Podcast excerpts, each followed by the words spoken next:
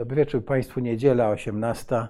Dzięki- Jak zwykle spotykamy się o tej porze. Jerzy Marek Nowakowski ze Stowarzyszenia Euroatlantyckiego. Piotr Szymański, sto- Fundacja Wspomagania Wsi i Wszechnica. I witamy Państwa serdecznie. Proszę Państwa, na wstępie chciałem bardzo Państwu podziękować za e, dużą liczbę ciekawych e, komentarzy, za uwagi, nawet te złośliwe uwagi. Czasami staramy się odpowiadać, ale nie zawsze. Nie zawsze nam się to udaje. Proszę Państwa, co będzie dzisiaj? E, przede wszystkim proszę wygodnie usiąść, tak? I, i, Tak, na, i począt, być- na być początku chcemy Państwa namawiać do lektury, bo Tak.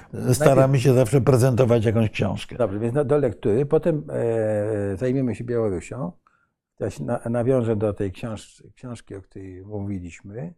A potem e, zobaczymy. Bo, nie, potem e, jakby- jakbyś mógł zdać, Nie, no, potem- zde- powiedzieć trochę o dez, Tak, dezinformacji, bo, uczestniczyłeś w ciekawej konferencji. posiedzenie połączonych komisji senackich, które zaprosiło ekspertów e, mówiących o, o dezinformacji i muszę powiedzieć, że mm, uważam, że rozmowa na ten temat, szczególnie w świecie internetowym, jest tak niesłychanie ważna, że chciałem kilka zdań i relacji, i, i komentarza e, Państwu spróbować w cudzysłowie sprzedać. Tak, a, a potem e, e, No a potem e, geopolityczne trzęsienie ziemi e, w skali e, globalnej. tak, i dużo czasu chcielibyśmy poświęcić na odpowiedzi na pytania. Tak, bo To- mamy poczucie, że trochę zaniedbujemy pytania i na wiele z nich nie odpowiadamy. Postaramy się poprawić. Dobrze, to w takim razie oddaję Ci głos, y, jeśli chodzi o książkę. E, Tak, ja dzisiaj chciałem Państwa namawiać do lektury Książka się wyświetla, Panie książki przedziwnej e, profesora Sławomira Łotysza Pińskie Błota. No, Pińskie Błota kogo to interesuje? No, jest to e, znakomita e, książka, która jest e, w cudzysłowie, ale nie do końca w cudzysłowie, biografią regionu. E, Profesor Łotysz, który łączy kwalifikacje historyka i człowieka techniki, e, opowiada o Polesiu. O Polesiu przed rokiem 1945. Y, Polesiu, które było symbolem i nędzy, i takiej nieopanowanej przyrody, y, i trochę symbolem kresów y, tak zwanych wschodnich Rzeczypospolitej. Polesiu, które chciano osuszyć, zmaliorować, to się nigdy nie udawało. Polesiu, które było wspaniałym przyrodniczym y, obszarem y, w II Rzeczpospolitej y, i koniec końców było obszarem, który został potem przez Sowietów właśnie osuszony. I proszę Państwa, taka anegdotyczna historia, jak to w parlamencie białoruskim, z Janon Paźniak, twórca Białoruskiego Frontu Narodowego, w owym czasie lider opozycji, przez jedną kadencję był wybrany do parlamentu. No i y, dyskusja ma być właśnie o Polesiu, parlamentarna, a Paźniak zaczyna mówić o komunistach. No więc mu przerywają i mówią, że prosimy mówić na temat. On dalej mówi o komunistach. No y, skądinąd z ruchu komunistycznego właśnie marszałek kolejny raz przerywa, ale przecież ma, mówi, że przecież ma mówić na temat. Na co Paźniak stwierdza, no przecież właśnie mówię na temat, bo komuniści osuszyli pińskie błota. No i, teraz, i wycięli wszystkie drzewa. No i teraz ani nie ma ich na czym powiesić, ani nie ma ich gdzie utopić. Y, Więc y, oczywiście, oczywiście można mówić o anegdocie, ale można mówić również o tym, że y, ta książka jest właśnie taką, takim niezwykłym połączeniem opowieści o przyrodzie, o ochronie środowiska, o y, technice i o ludziach y, II Rzeczpospolitej. Bardzo Państwu polecam tę, tę lekturę. y, Nieoczywistą, a, a naprawdę dającą sporo, jeśli idzie o zrozumienie procesów zachodzących w Polsce historycznej, ale mam wrażenie, że nie tylko historycznej. Gdy mówiłeś o tym legendzie Polesia, to na przykład ja należę do takiego pokolenia, gdzie przy ognisku to była taka piosenka Polesia czar, to gnieje i moczary. No- no tak, Znaczy, no bo- prawda? no Chociaż bo- już to Polesie było ta, Ale, ale jeszcze ta pi- piosenka. Tak. Tak, no ale, no tak, ale mamy jeszcze y, wspaniałe, wspaniałą dokumentację historyczną, przecież fotograficzną, No tak. y, typów ludzkich Polesia, zupełnie niezwykłych, no trochę jakbyśmy się zanurzali gdzieś w XVIII wieku, tak naprawdę to wyglądało, ale, ale to Polesie zostało osuszone, to Polesie jest częścią e, w tej chwili państwa białoruskiego i, y, i muszę powiedzieć, że jak obserwuję politykę białoruską, no poza oczywiście szaleństwami Aleksandra Łukaszenki, który nieustannie opowiada o tym, że Polska chce napaść na Białoruś, a dlaczego opowiada, to ja mam swoją teorię, która jest nie, nie, nie, nie do końca oczywista. To przy Białorusi wrócimy. Mm, Tak, mm, ale, y, ale myślę, że, że, właśnie, że właśnie do tematu białoruskiego warto teraz przejść. Nie, ale jeszcze o Polesiu, bo przypomnijmy, że była flota pińska. Ta Flotylla pińska, Flotylla, która była, tak. tak, y, zresztą aktywnie walcząca z Sowietami. Tak, i proszę Państwa, jak po, 39 popatrzymy na mapę jeszcze pierwszej Rzeczpospolitej, no to takie in, inwestycje gospodarcze jak kanał Ogińskiego, prawda, który miał łączyć e, e, e, Bałtyk z, Morzem Znaczy Bałtyk z Morzem Czarnym tak Czarnym, naprawdę to- do rzeczy tak, to- Dniepru, do rzeczy y, Tak, Dźwiny. więc on te, też tam były. Więc ja, proszę sobie wy, wygooglować kanał Ogińskiego, zobaczyć, że w, też e, Rzeczpospolita Pierwsza też miała tam swoje inwestycje e, wodne, że tak e, powiem. Tak? I ten kanał zresztą istnieje nadal. Dobrze, to teraz przechodzimy do Białorusi i, i jest zapowiedź. Tak, bia- ogło- z ogłosił- dumą Łukaszenka ogłasza, że będzie państwem atomowym. Tak, i co to, co? No to teraz naświetlmy ten cały, ten cały pomysł. Co on oznacza, tak? Dla Białorusi, dla Chin, dla w ogóle No dla, właśnie, dla świata, co- dla Zachodu. No bo właśnie, skąd ja- on się wziął w ogóle, prawda? Bo cały czas mamy taką narrację, że e, Chińczycy to, jeśli chodzi o broń atomową, to powiedzieli nie, nie chcemy i tak. No i, A tu chyba, nagle no i chyba tak powiedzieli, bo myśmy dotknęli tego tematu przed tygodniem i ja wtedy powiedziałem, no widocznie mamy zgodę chińską, skoro to zaraz po wizycie y, Xi Jinpinga w Moskwie zostało ogłoszone. Y, Po czym następnego dnia już było stanowisko minister, rzeczniczki Ministerstwa Spraw Zagranicznych Chin, że jest to krok niedopuszczalny i szkodliwy. Czyli krótko mówiąc, wygląda na to, że Władimir Putin oszwabił y, Xi Jinpinga, albo go po prostu o takiej decyzji nie poinformował. albo się I, wkurzył. I wizyta, i wizyta, jak powiedział zresztą prezydent Ukrainy, wizyta chińskiego przywódcy w Moskwie musiała być mocno nieudana, skoro Rosjanie y, zdecydowali się na tego typu mocny przytyczek y, skierowany y, w politykę chińską, bo o ile do różnych rzeczy w wykonaniu Chińczyków można mieć wątpliwości, to na pewno nie, nie co do tego, że Chiny bardzo mocno naciskają na to, żeby nie eskalować wojny y, Rosji przeciwko Ukrainie y, i konfliktu Rosji z Zachodem do poziomu atomowego. Tu Chiny są niezwykle twarde y, wobec, wobec rosyjskich pomysłów i jeżeli ktoś w ogóle powstrzymuje Rosjan przed eskalacją atomową real- realnie, to są to Chiny właśnie. Wobec tego można z tego oświadczenia wyczytać trzy rzeczy. Po pierwsze, że wizyta y, przywódcy chińskiego w Rosji nie była zbyt udana, że Rosjanie nie dostali tego, czego chcieli.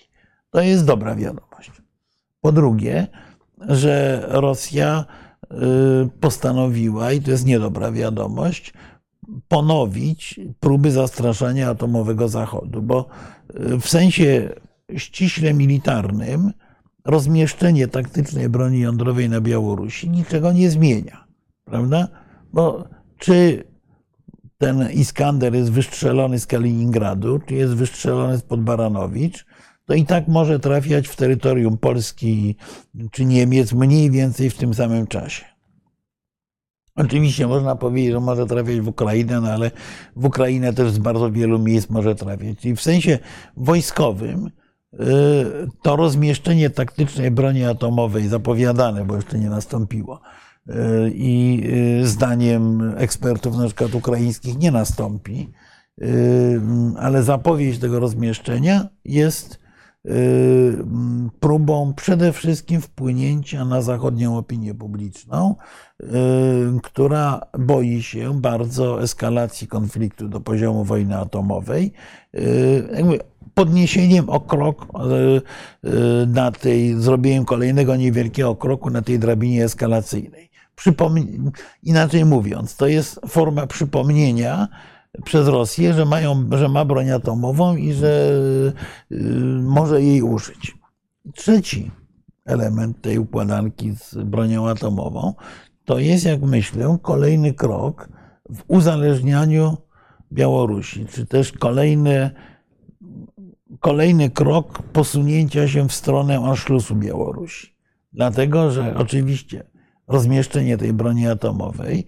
Łukaszenka twierdzi, że no, my, Białorusini, będziemy mieli bombę atomową. Oczywiście bzdura, bo, bo to jest. To, to, to jest tak jak z dowcipem o świętej pamięci generale Hermaszewskim, prawda? Jak Hermaszewski poleciał w kosmos no, na, na, na sowieckim Sputnik, statku kosmicznym, no to potem opowiadało się dowcipy, dlaczego wrócił i miał całe ręce czerwone. No bo go Ruscy bili po łapach, żeby niczego nie dotknął. I dokładnie mm, te czerwone ręce będą mieli ludzie Łukaszenki, jeżeli by próbowali czegokolwiek dotknąć w tych instalacjach atomowych. A instalacje atomowe to nie jest tylko przywiezienie paru głowic. To nie jest wielki problem, przecież są samoloty z tymi rakietami kalibr, są Iskandery. Założenie głowicy atomowej zamiast konwencjonalnej nie jest jakimś wielkim problemem. Więc jest to, jest to gest z zakresu symboliki, no ale za tym idzie coś innego. Mianowicie za tym idzie na przykład y, zmiana stopnia i poziomu ochrony rosyjskich baz na, na, na Białorusi. No bo to jest w tym momencie, w tym momencie jest to akceptowana przez cały świat twarda ochrona y, broni masowego rażenia. Y, czyli Rosjanie powiększają swoje enklawy, do których oczywiście Białorusini nie będą mieli żadnego dostępu. I y, można powiedzieć, że y, ta zapowiedź to jest piłka zagrana wobec Chińczyków, piłka zagrana wobec Europy y, i Stanów Zjednoczonych, szczególnie Europy Zachodniej, oraz krok w kierunku Anschlussu. Jak mówię, w sensie wojskowym ma to znaczenie stosunkowo niewielkie, w sensie symbolicznym, politycznym ma to znaczenie duże. Y, ale, y, ale oznacza to właśnie, że wizyta prezydenta Chin nie była tak udana, czy przewodniczącego Chin nie była tak udana, jak Rosjanie liczyli. Myślę, że to jest główna wiadomość wypływająca z całej tej historii o broni atomowej, y, bo przypomnijmy, że w komunikatach po wizycie Xi w Moskwie jedna rzecz się pojawiła, jednej rzeczy zabrakło.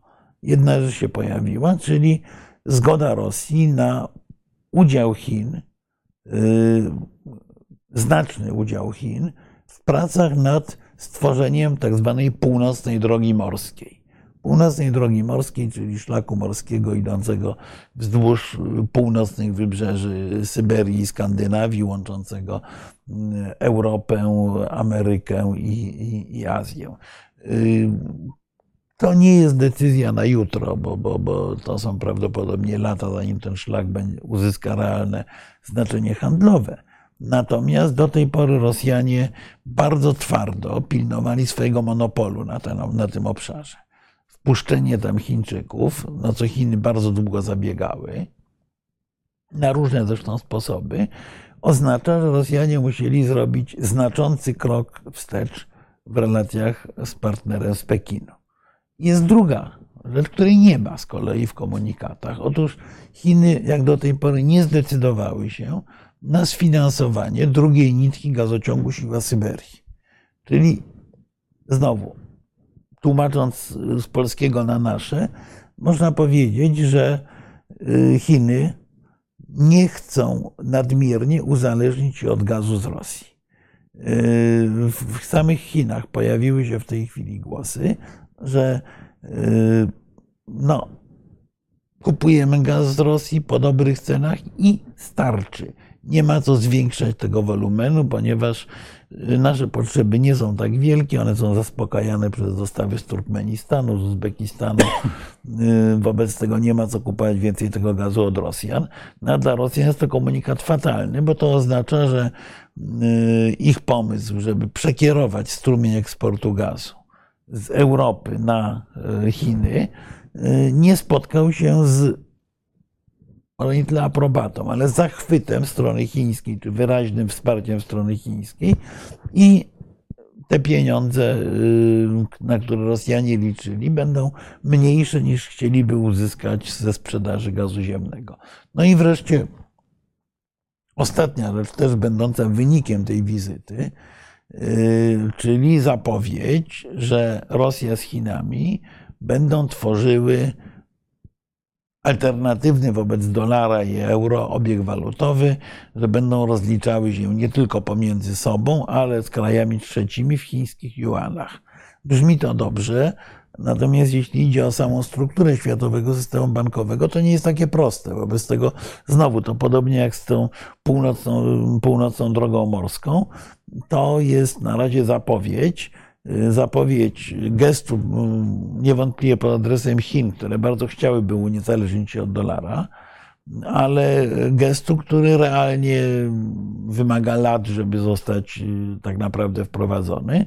No i gestu, który jest szczególnie istotny dla jednego partnera, dla Indii, bo już pojawiły się zapowiedzi, że Rosja z y, Indiami, handel y, ropą naftową przede wszystkim, którą Hindusi kupują po, po super zniżonych cenach od Rosjan, będzie właśnie chciała rozliczać w juanach. Zobaczymy, czy, ten, czy, czy Hindusi będą podzielali na dłuższą metę ten entuzjazm. Niemniej to się pojawiło. A wracając do Białorusi.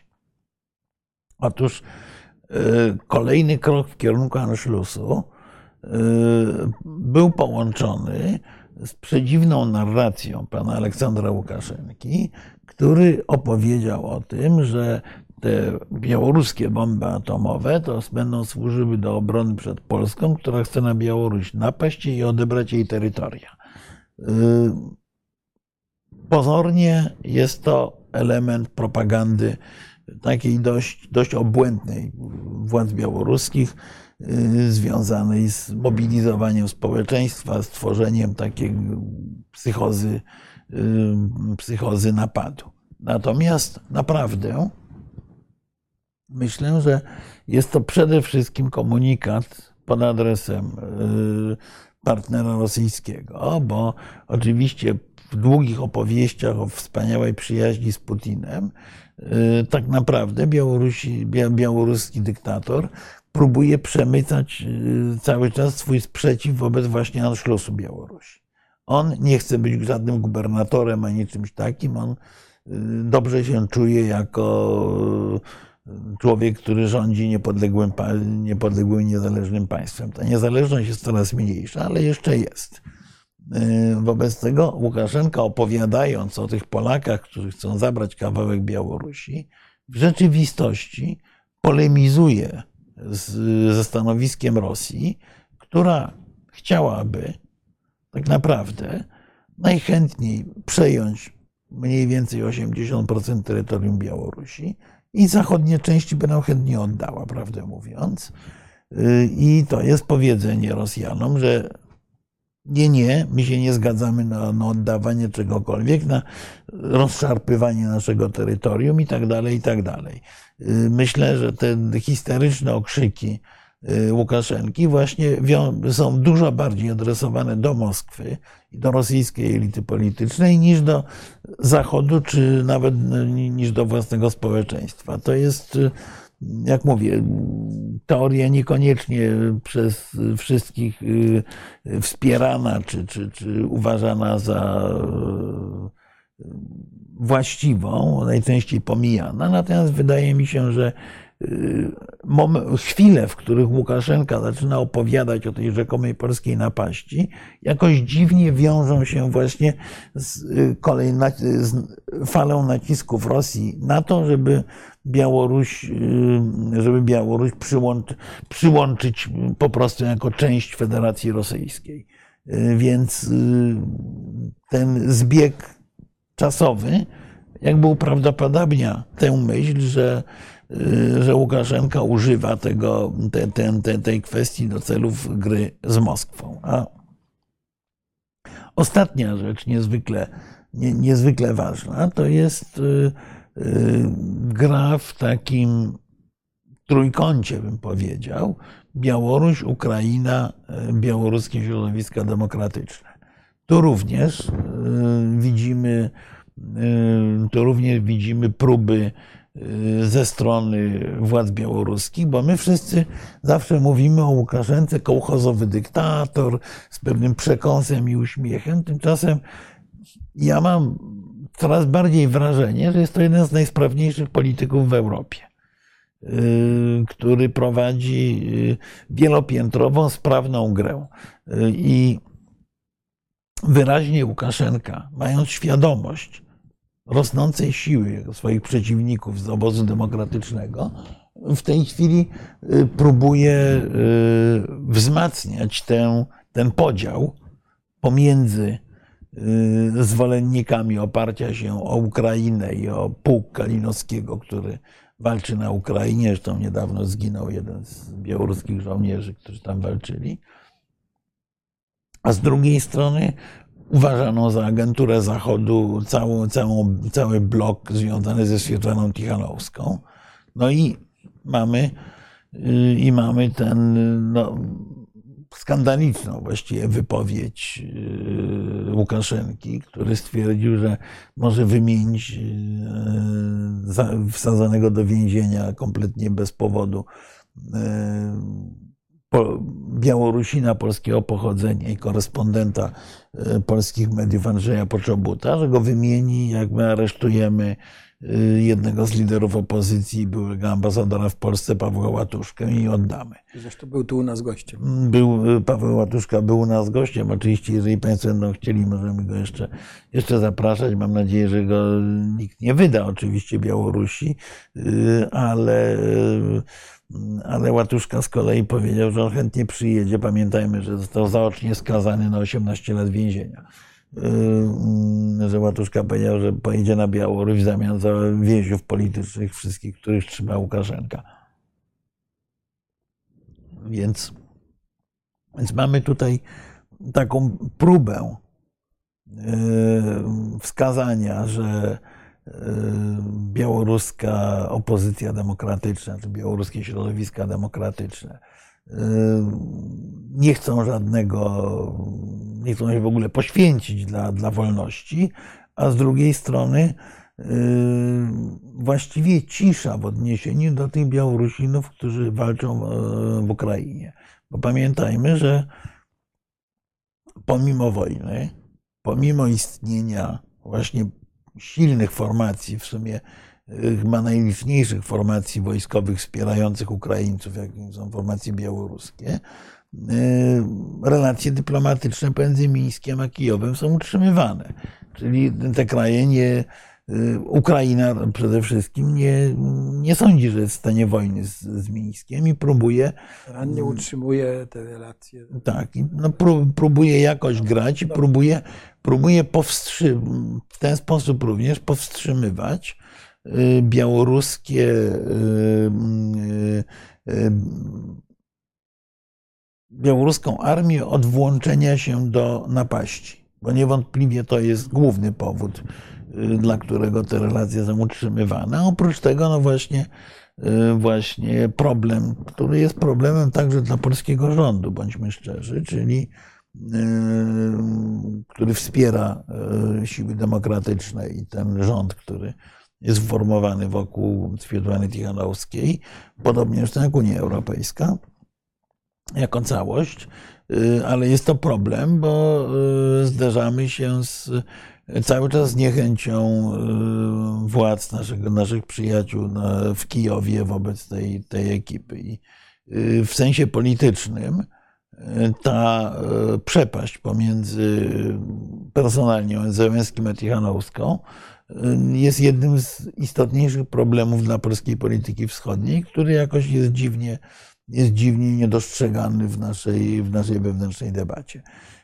No, ale rozumiem, jak to może być dostrzegane. Po prostu ja rozumiem, że my, my, rozumiemy rację Ukraińców, dlaczego oni tak robią, prawda? No właśnie nie bardzo rozumiemy, ja nie widzę. Nie, no tutaj. oni rozumieją, że starają się wesprzeć, powstrzymać czy zrobić wszystko, żeby nie dać jakiegokolwiek pretekstu Łukaszence. No tak, no, ale, do, no, no, ale z drugiej do, strony. Włączenia się do wojny, tak? Ale z drugiej strony wykonują wręcz nieprzyjazne gesty wobec tak, tego środowiska, które no, ma jakąś jednak legitymację wyborczą, społeczną do tego, żeby reprezentować no, demokratyczną Białoruś. Rozumiem, że to jest kwestia takiego, nie wiem, do wyjaśnienia, tak powiem. No ale to próbujemy to wyjaśnić od dawna. No i mieliśmy sytuację w styczniu nieprzyjemną, kiedy ambasador Ukrainy interweniował, żeby nie dopuścić do przemówienia przedstawiciela czy przedstawicielki białoruskiej, demokratycznej Białorusi na uroczystościach rocznicowych powstania styczniowego.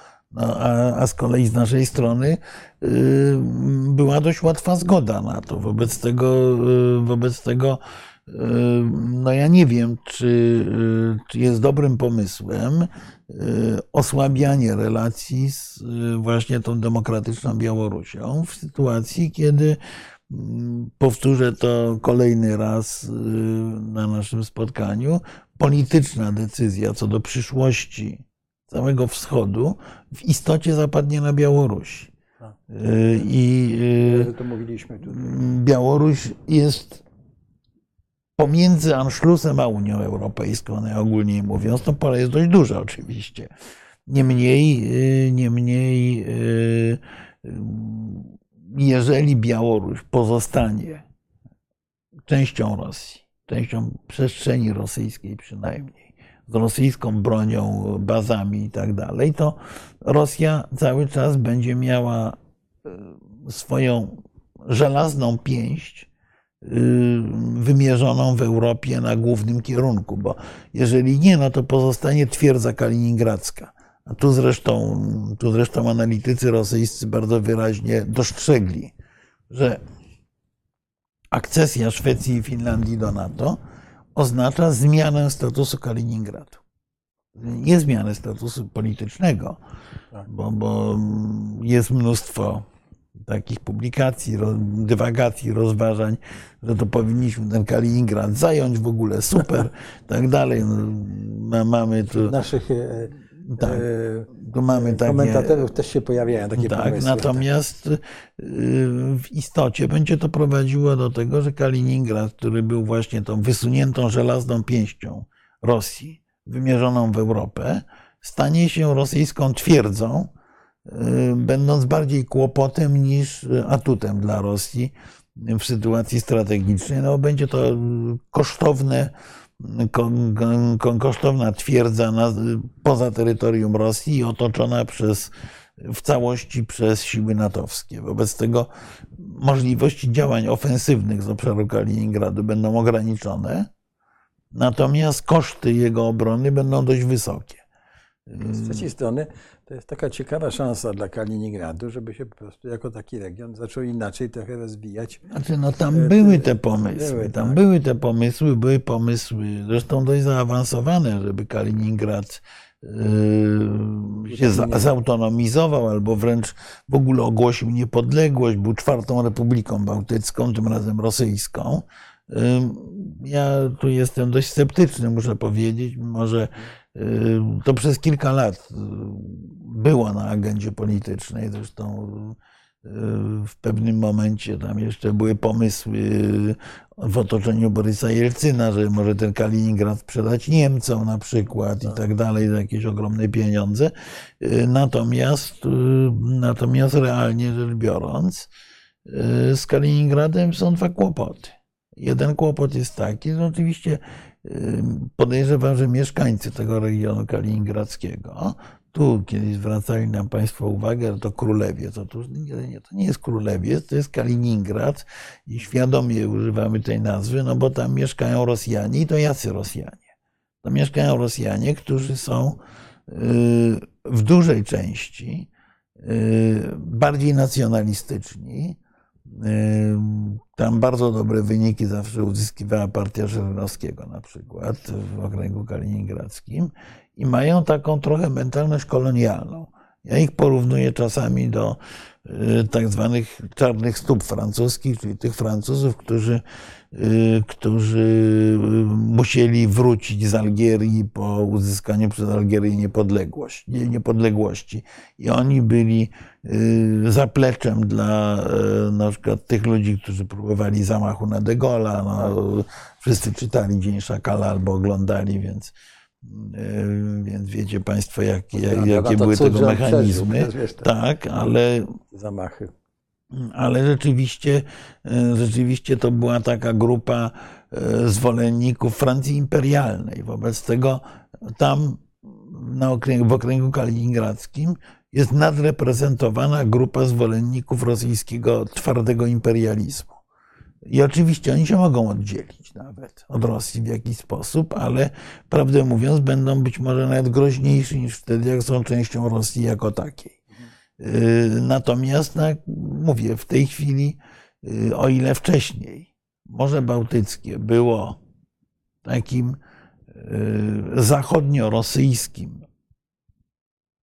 obszarem współistnienia, o tyle w tej chwili Morze Bałtyckie staje się wewnętrznym jeziorem NATO, gdzie Rosja niewielkim, na, na niewielkim odcinku granicy koło Petersburga poprzez zatokę, która jest u swojego wylotu, pilnowana przez Finów i przez Estończyków, mogą się wydostawać z trudem na, na, na Morze Bałtyckie. No to oznacza, że możliwości na przykład manewru rosyjskiej floty są żadne. O ile wcześniej NATO nie, nie zakładało, że uda mu się obronić krajów bałtyckich w razie ataku rosyjskiego, ponieważ no nie ma jak dostarczyć posiłków, bo nie brano pod uwagę drogi morskiej, jako że właśnie flota rosyjska i tak dalej, to w tej chwili y, po akcesie Finlandii i Szwecji y, no, ma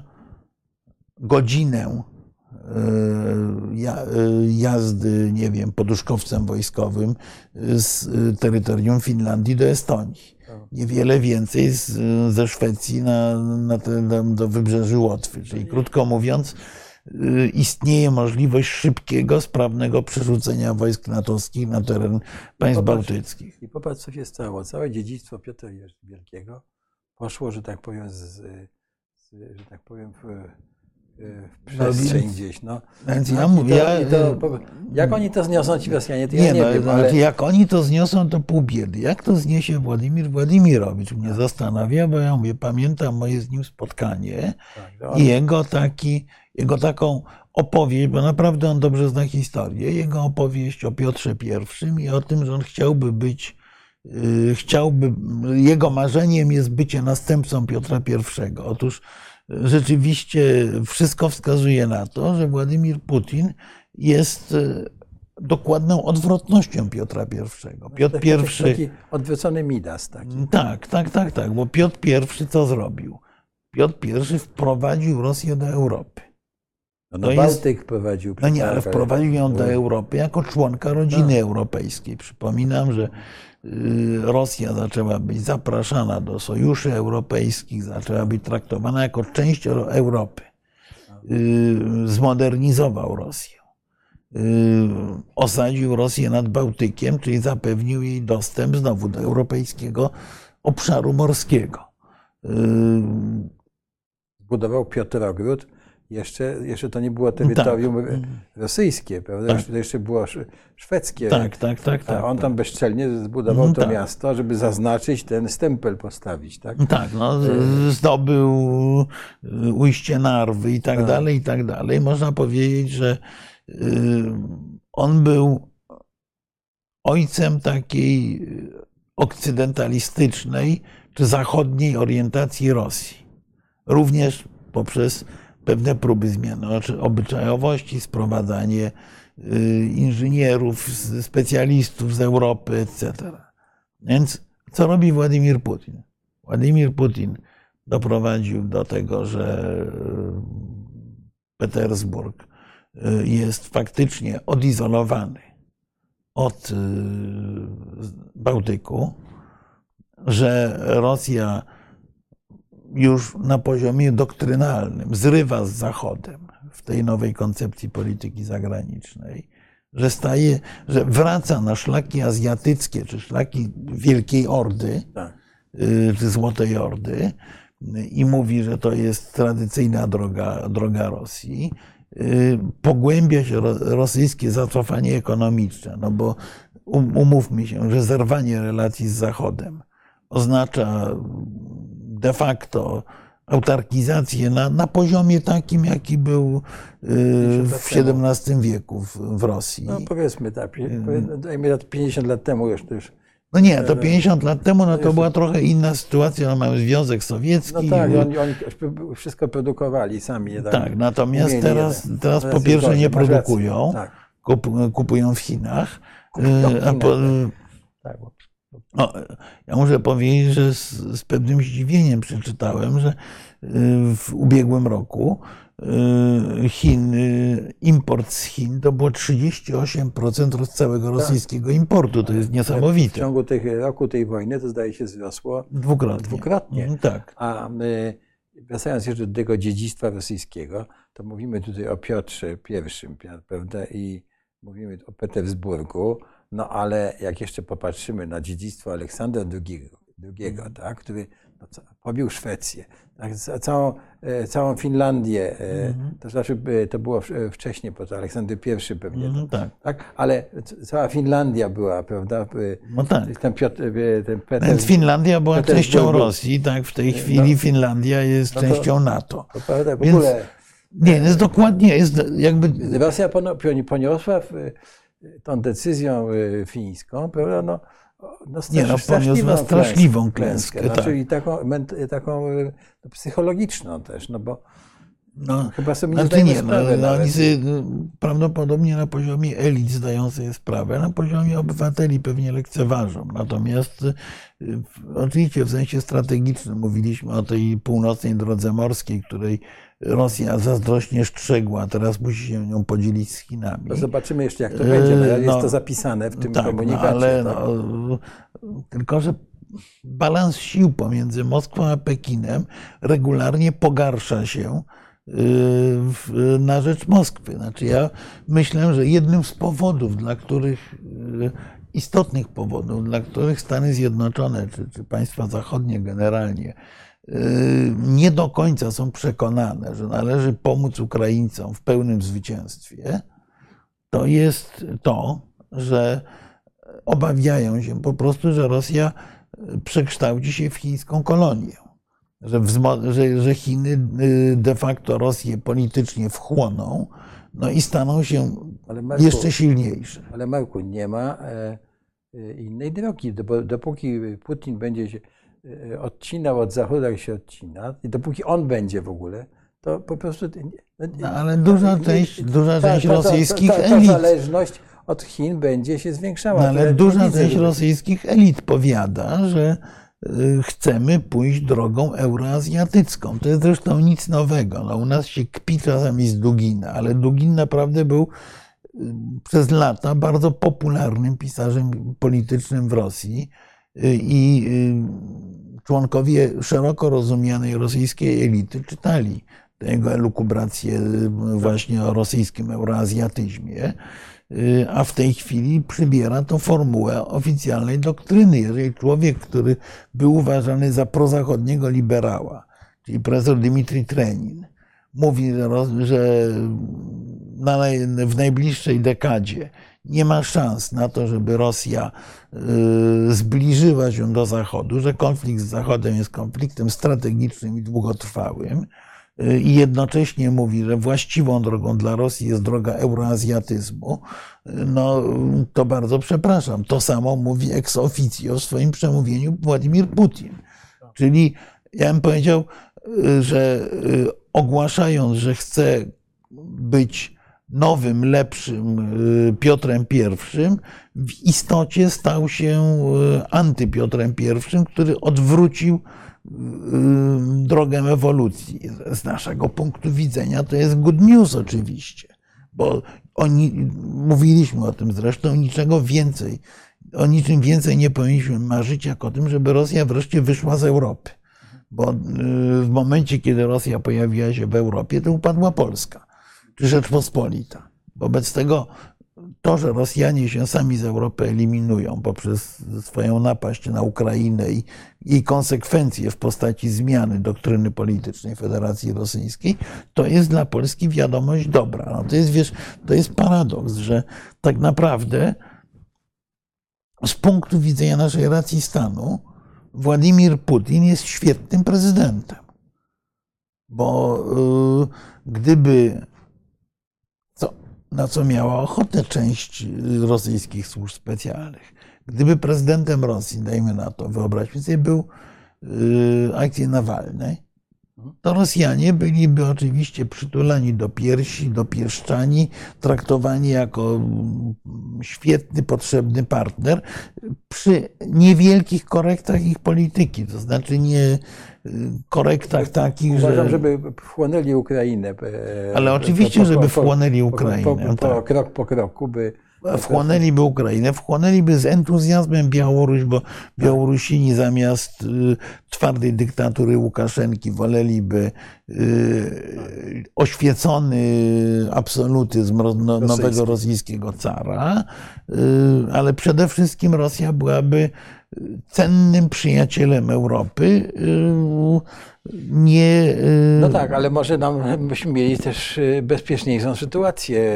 Znaczy w jakim sensie, w jakim sensie bezpieczniejszą? No, moglibyśmy, nie wiem, się nadal. Rosja była... Nadal moglibyśmy zmieniać nasze sądy, rozumiesz? Ale no, no dobrze, no tak. No, znaczy, to znaczy, my byśmy mieli bezpieczniejszą sytuację w, te, w tym sensie, żebyśmy mogli bezboleśnie przepływać na wschód.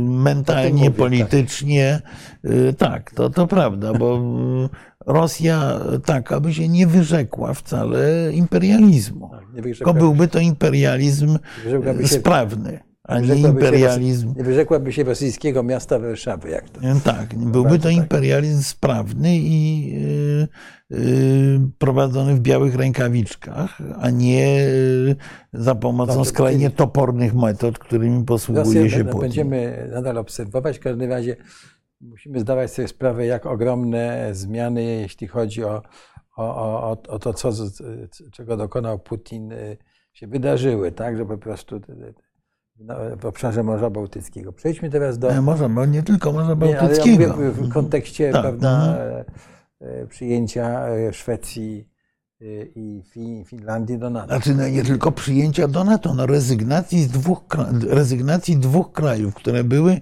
ikonami, ikonami tak. neutralności. No, tak, tak, tak. Neutralność tak. była mm, religią nieomal polityczną Finów i Szwedów i oba te kraje przychodzą i mówią, przyjmijcie nas do NATO, do, do, do, do sojuszu poparciu, zbrojnego przy ogromnym poparciu, społecznym. społecznym tak. które jest, zmienia się z 20% prawda, do 80%. Tak, no. Ale słuchaj, jak już przy tym jesteśmy, no to przypomnijmy, że w Finlandii są wybory tak. tak i z wypowiedzi tych e, e, prawdopodobnie nastąpi zmiana. Tak, no, ale, mimo, mimo, że pani premier Martin jest najpopularniejszym politykiem, czy polityczką, tak. jak niektórzy chcą, w Finlandii, to raczej jej partia może te wybory przegrać. Tak. To ale niczego nie zmienia w fińskiej polityce zagranicznej. Bo wypowiedzi tych polityków, którzy ewentualnie przyjmą władzę, jeśli chodzi o NATO, Unię Europejską, no są, e, oni wiedzą, czego chcą, wiedzą, do, do, czego dążą, wiedzą, do czego jest NATO i tak dalej. Więc to, to tylko możemy polecić, żeby to śledzić. No, znaczy, i... Ja w ogóle muszę powiedzieć, że przyglądam się tej małej sumie, bo to jest pięciomilionowy Tak. kraj Finlandii, z narastającą zazdrością. Najlepsza No właśnie edukacja, poczucie, naj, pierwsze miejsce w światowym rankingu szczęścia. No, Finowie zawsze byli opisywani jako takie pesymistyczne ponuraki, które siedzą w, w saunie, chleją wódę i, i, Tak. i, i, i mają cały dzień ciemno. Tymczasem w tym No, światowym pani rankingu szczęścia. świetnie bawić. Tak, ale nie, w tym światowym rankingu szczęścia yy, są na pierwszym miejscu. Pani premier jest no tak naprawdę też taką dosyć ikoniczną postacią yy, polityka, który potrafi być wyluzowany, który potrafi się bawić, który potrafi być normalnym człowiekiem. Tak, ale potrafi na sesji ONZ zabrać głos, tak wiesz.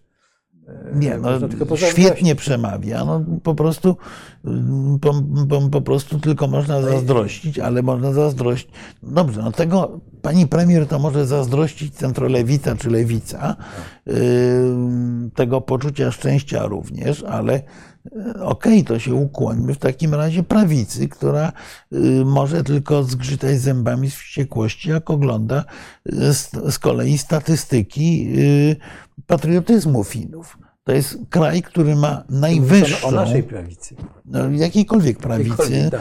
no, ale naszej też, y, najwyższy procent ludności, która deklaruje, że stanie do walki w obronie ojczyzny, to jest Finlandia. Y, Finlandia nie ma problemu z poborem do wojska. Finlandia jest krajem, o czym rzadko za- pamiętamy, której dostęp do broni jest taki sam jak w Stanach Zjednoczonych. W Finlandii nie ma. y, Obywatel idzie i kupuje broń po prostu, jak ma ochotę, jak jest mu potrzebna. Są ograniczenia oczywiście z bronią długoautomatyczną, ale generalnie to jest najbardziej uzbrojony kraj obok Szwajcarii w Europie. Jest etyka tej wysoka służby Tak, wojskowej, tak jest. etos, ho- Znakomicie funkcjonujące instytucje służby publicznej i, co jest również niesłychanie ważne, Finlandia jest jednym z tych krajów, bo mieliśmy mówić o dezinformacji. Finlandia jest jednym z tych krajów, które najrozsądniej reagują na wojnę informacyjną. No to teraz y, Bo- zajmijmy się teraz dezinformacją. Właśnie, bo ja te, dezinformacja, wojna informacyjna ma bardzo wiele obliczy. Ja bym nie chciał wchodzić kwestie y, wewnętrzne, opowieści o naszych telewizjach, y, różnych takich rzeczach, bo to również jest rozpatrywane jako pewien element dezinformacyjnej polityki, wstrzymając się polityki dezinforma- de- dezinformacji czy agresji informacyjnej z zewnątrz. Więc po pierwsze chciałem przypomnieć, że y, w Rosji cały czas obowiązuje tak zwana doktryna Gerasimowa. Doktryna Gerasimowa, generał Gerasimow teraz do, osobiście dowodzi operacją w Ukrainie, jest szefem sztabu. Mm, Analitycy twierdzą, że y, marginalizuje ministra Szojgu, jest tak naprawdę najważniejszym człowiekiem w, armii rosyjskiej. Otóż Gerasimow dobre parę lat temu sformułował tak zwaną doktrynę Gerasimowa, jak to się niekiedy nazywa, czyli koncepcję strategiczną Rosji, koncepcję strategiczną, którą chyba najlepiej spuentował y, Marek Budzisz tytułem swojej książki Wszystko jest wojną.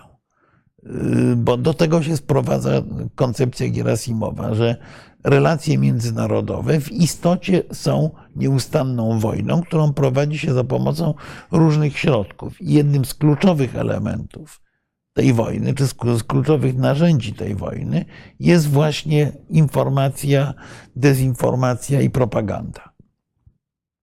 I jak patrzymy na rosyjską ingerencję w różne przestrzenie informacyjne, to przede wszystkim możemy popatrzeć na, na, na rezultaty badań, bo to zostało dość precyzyjnie zbadane w Stanach Zjednoczonych.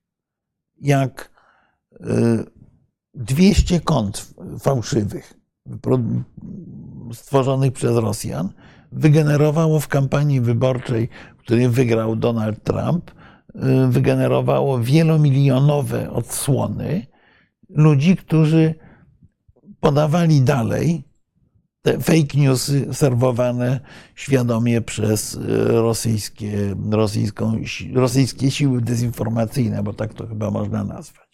Jeżeli nam się wydaje, że to były tylko wybory amerykańskie, to się mylimy.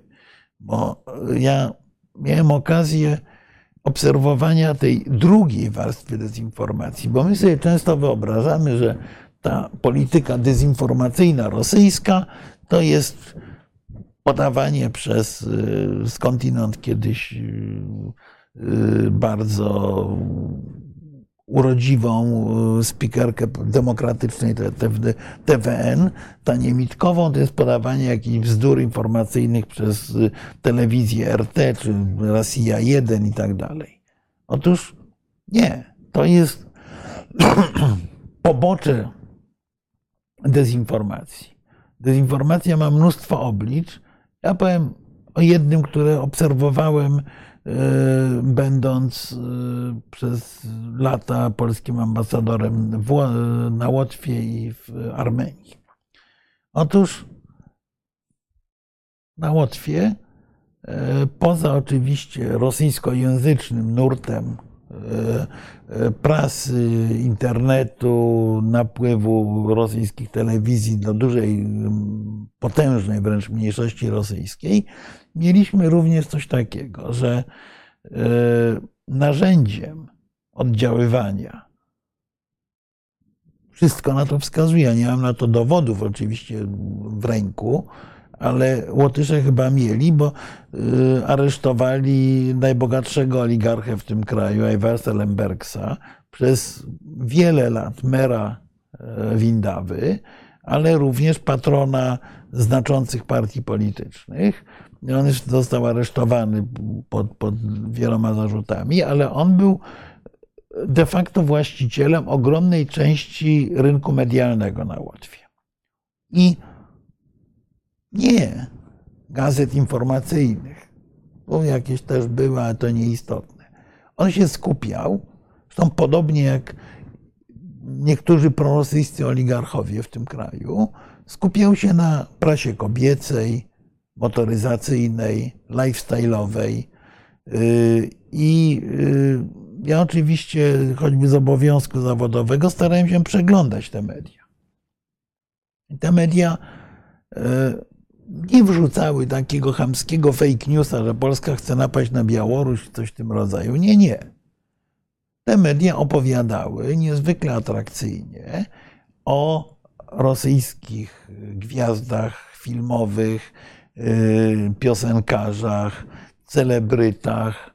Y, oczywiście nie tylko, gdzieś na trzeciej, czwartej stronie pojawiały się również gwiazdy zachodnie, ale generalnie była to opowieść, która tego przeciętnego czytelnika, czytelnika tych, tej kolorowej prasy, yy, osadzała w rosyjskiej przestrzeni kulturowo-informacyjnej. I skoro ten czytelnik wiedział, że Kirkorow to jest wielka gwiazda, no to zaczyna go szukać w internecie i, trafia w rosyjski w, rosyjski przekaz informacyjny, który do niego dotrze. Bardzo podobnie y, wyglądało to również y, w Armenii, gdzie też ta przestrzeń lifestyle'owej informacji była w dużej części y, eksplorowana przez ludzi albo wprost Rosjan, albo z Rosją związanych. Nie sprawdzałem tego, ale bardzo podobnie, prawdopodobnie wyglądało to w Mołdawii, bo generalnie rzecz biorąc, ta, ale również w Polsce, bo y, nomina sunt odiosa, ale w Polsce też kilka tego typu wydawnictw było y, w rzeczywistości, czasami poprzez te łańcuszki powiązań, było związanych z y, Rosjanami. I, i to jest groź, dużo groźniejsza wersja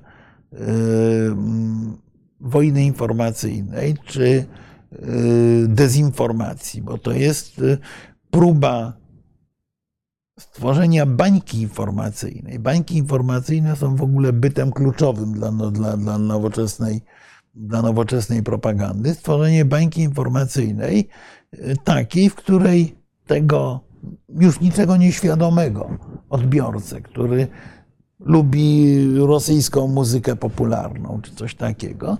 Tego odbiorcę wtedy można trzymać w naszej bańce i infekować wiadomościami, które już są bardziej, bardziej polityczne. Ale on tych wiadomości, te wiadomości polityczne będzie zasysał nieświadomie. Po prostu wchodząc na odpowiednie strony internetowe, czy wchodząc do, do czy, czy oglądając odpowiednie stacje telewizyjne. Y, to jest ta część struktury dezinformacyjnej, która jest nie, często niedostrzegana, bo mm, jak mówimy, bo jak mówimy o dezinformacji, o fake newsach, to myślimy o takiej po prostu takiej excuse hamowie, że nam mówią jakąś nieprawdziwą rzecz. A naprawdę groźne jest y, naprawdę groźna jest prawdziwa informacja w nieprawdziwym kontekście.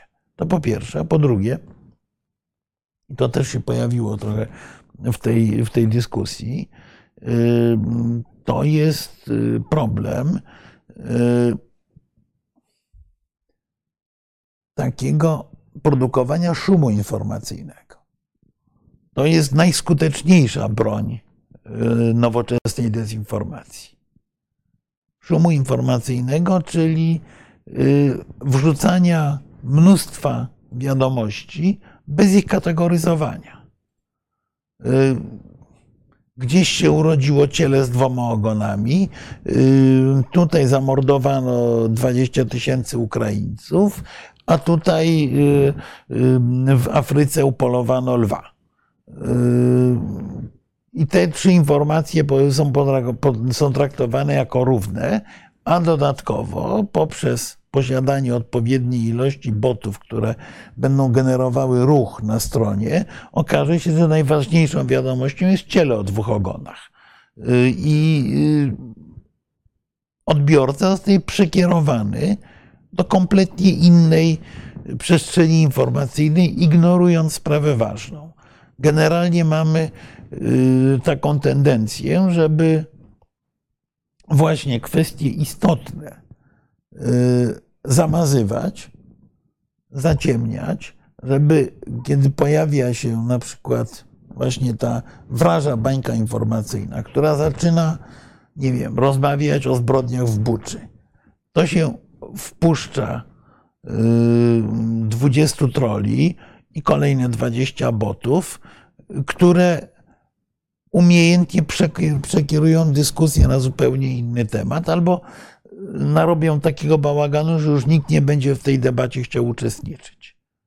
To jest również dezinformacja i to jest dezinformacja ta przemyślana, ta, która y, buduje y, tarczę obronną, bym powiedział, dla, y, dla polityki rosyjskiej. Oczywiście za tej tarczy obronnej będą się wychylały kolejne ostrza, które już będą siały albo informację nieprawdziwą, albo informację odpowiednio spreparowaną, albo informację odpowiednio dawkowaną, tworzącą korzystne z punktu widzenia, y, z punktu widzenia strony rosyjskiej bańki informacyjne, do, do których już nie dotrze to, czego Rosjanie nie chcą. Jeszcze inaczej działa Y, model chiński. A model chiński działa w oparciu o profilowanie informacji, czyli najpierw zasysanie możliwie dużej informacji na nasz temat, a potem, y, a potem pod nasz profil y, adresowania informacji korzystnych z punktu widzenia reżimu chińskiego. Najczęściej informacji, które będą kreowały obraz Chin jako normalnego kraju. Czyli na przykład jak chiński e, e, system się zorientuje, że ja lubię psy, to będą e, mówili, że wysłali mi informację po pewnym czasie, że w Chinach się świetnie. Nie, nie, nie, nie, psy, nie, tak? to, tak to było zbyt proste, nie. Ale no. to jeżeli się zorientujesz, że lubisz psy, to będziesz wpuszczony w klub, w którym jest 20 botów, 20 troli, wszystkich lubiących psy i jakieś tysiąc ludzi, którzy psy lubią. I tam się będą pojawiały nie informacje, że w Chinach psy się mają dobrze, tylko będą się pojawiały informacje na przykład o tym, że właśnie w Chinach wyhodowano fantastyczną rasę psów. Y, A potem, jak wyhodowano fantastyczną rasę psów, to będą informacje, jak tym psom się dobrze żyje. To jest, to, to, to jest wielopiętrowa informacja. To nie jest tak krótka piłka, że y, Chiny, dobre Chiny, nie. To, to, to, jest, y, to, to jest produkowane wielopiętrowo. Y, to jest twórcza modyfikacja tego, o czym pisał kiedyś Suworow przecież, który, który opisywał metodę, bo dezinformacja jest tak stara jak rosyjska polityka, jeszcze od No, czasów tak, Piotra I albo starsza bo już o dezinformacji pisał Iwan Groźny w swoich Groźny. listach. Natomiast, y, natomiast Suworow opisywał, jak, jak y, z nieprawdziwą informacją dotrzeć do odbiorcy zachodniego. Otóż nie, nie kupujesz gazety na zachodzie, nawet bo to dotrą, że to twoja. Nie. nie oczywiście nie wrzucasz tego jako informacji bezpośredniej, nie. Kupujesz gazetę w Afryce i informacje o tym, że nie wiem, yy, doradca sekretarza stanu jest pedofilem, umieszczasz oczywiście w tej gazecie afrykańskiej. Yy, I masz jeszcze gazetę kupioną, yy, albo nawet nie gazetę, masz kupionych dwóch dziennikarzy w Australii, do których dzwoni, że jest taka informacja w gazecie afrykańskiej. Idzie na Australii. Z Australii ta, ta, informacja, bo już jest przetworzona we właściwym języku, w znaczącym kraju. Potwierdzona jest, przez właściwych ludzi. Nie, po, potem te informacje kupuje drugorzędny dziennik ze Stanów Zjednoczonych, a następnie już różnymi drogami są informowane media pierwszorzędne. Pamiętaj, że to jest, to jest pisane w latach 60., 70., więc nie ma mediów społecznościowych, nie ma internetu. Są pierwszorzędne media, media informowane o tym, że właśnie jest taka informacja. No i, i w efekcie po paru tygodniach w New York Timesie pojawia się informacja, że doradca sekretarza stanu jest obrzydliwym pedofilem, co jest informacją potwierdzoną z kilku źródeł, bo proszę bardzo, tu australijski, afrykański, jeszcze, jeszcze lokalna gazeta z Seattle o tym pisały, czyli to, to nie jest jakiś wymysł, tylko to jest wieloźródłowe z różnych, z różnych krajów informacja. No i wtedy ta informacja osiąga swój cel, no bo uderza w kogoś, kogo należy uderzyć. To, jak mówię, to opisywał Suwarow jako metodę działania GRU. Ta metoda została niesłychanie rozwinięta i jest dużo łatwiejsza do użycia w, w epoce mediów społecznościowych. I mówiliśmy o Finlandii. Otóż, jaka jest obrona przed tym? Bo to jest pytanie. Bo to, że tego typu paskudztwo będzie nam serwowane, będzie miało wpływać na wyniki wyborów, że będziemy otrzymywali fake newsy y, o tym, że ktoś jest y, synem SS-mana, a ktoś inny, y, a ktoś inny coś ukradł, to jest oczywiste. Natomiast jak się przed tym bronić?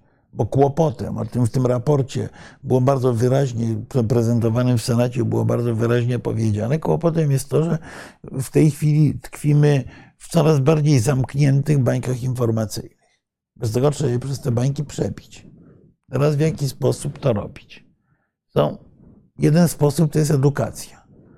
I w krajach skandynawskich w tej chwili w edukacji, w szkołach średnich, a toczy się debata, żeby to zeszło do poziomu podstawówki, są prowadzone normalne szkolne zajęcia z yy, fact-checkingu, nazwijmy to w internecie. Jak, jak bronić się przed nieprawdą w internecie. Dokładnie. Nie, nie poprzez metody cenzury, bo to niewiele da tak naprawdę. Znaczy daje no, na poziomie Korei Północnej, no ale do tego mam nadzieję nigdy nie dojdziemy. Tylko właśnie poprzez sprawdzanie, poprzez weryfikowanie faktów. Tego, tego uczą w szkole.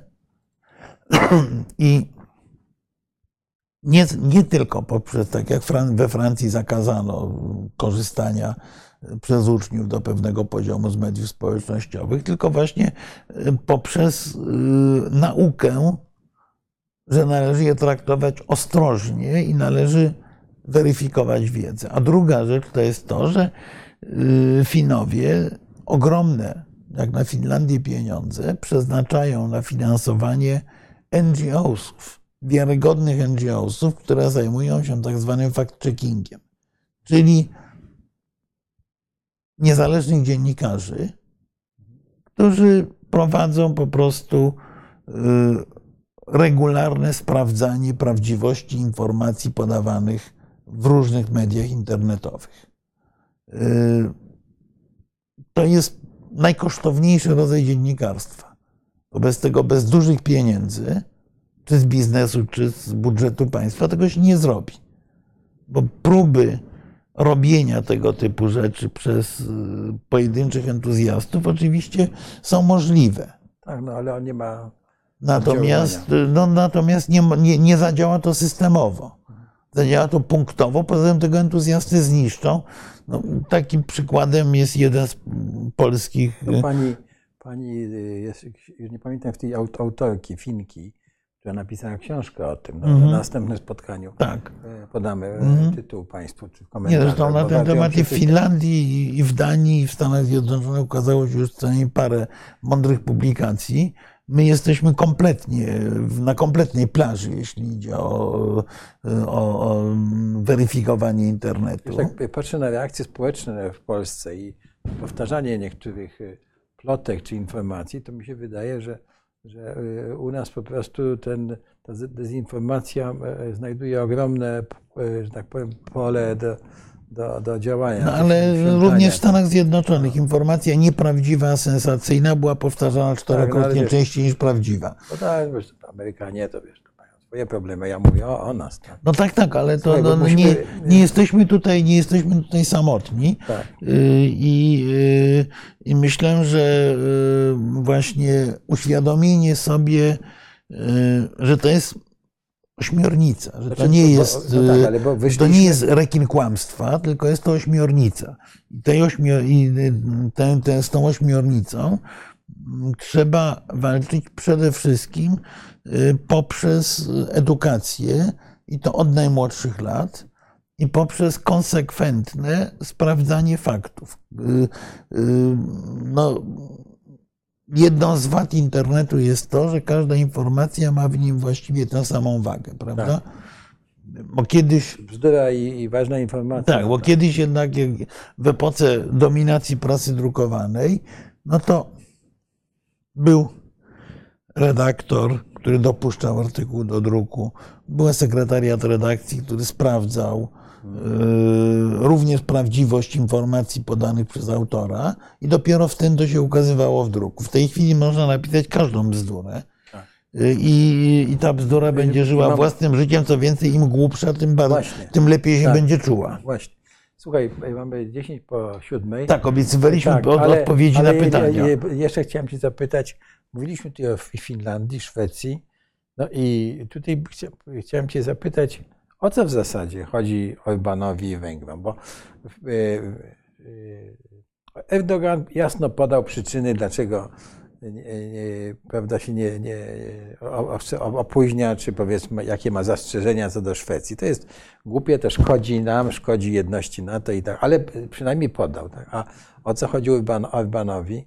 Znaczy temu naszemu sojusznikowi, sojusznikowi wspaniałemu, który Nie, no to w wypadku Orbana ja powiedziałbym o dwóch rzeczach. Jednej e, dotyczącej Polski. Uważam, że e, skoro już ta, tyle zainwestowaliśmy, również dobrego imienia, e, w przyjaźń z Węgrami, to powinniśmy być e, tym członkiem NATO, który potrafi skutecznie na Węgrów nacisnąć, żeby przestali stosować obstrukcję wobec y, członkostwa Szwecji w NATO.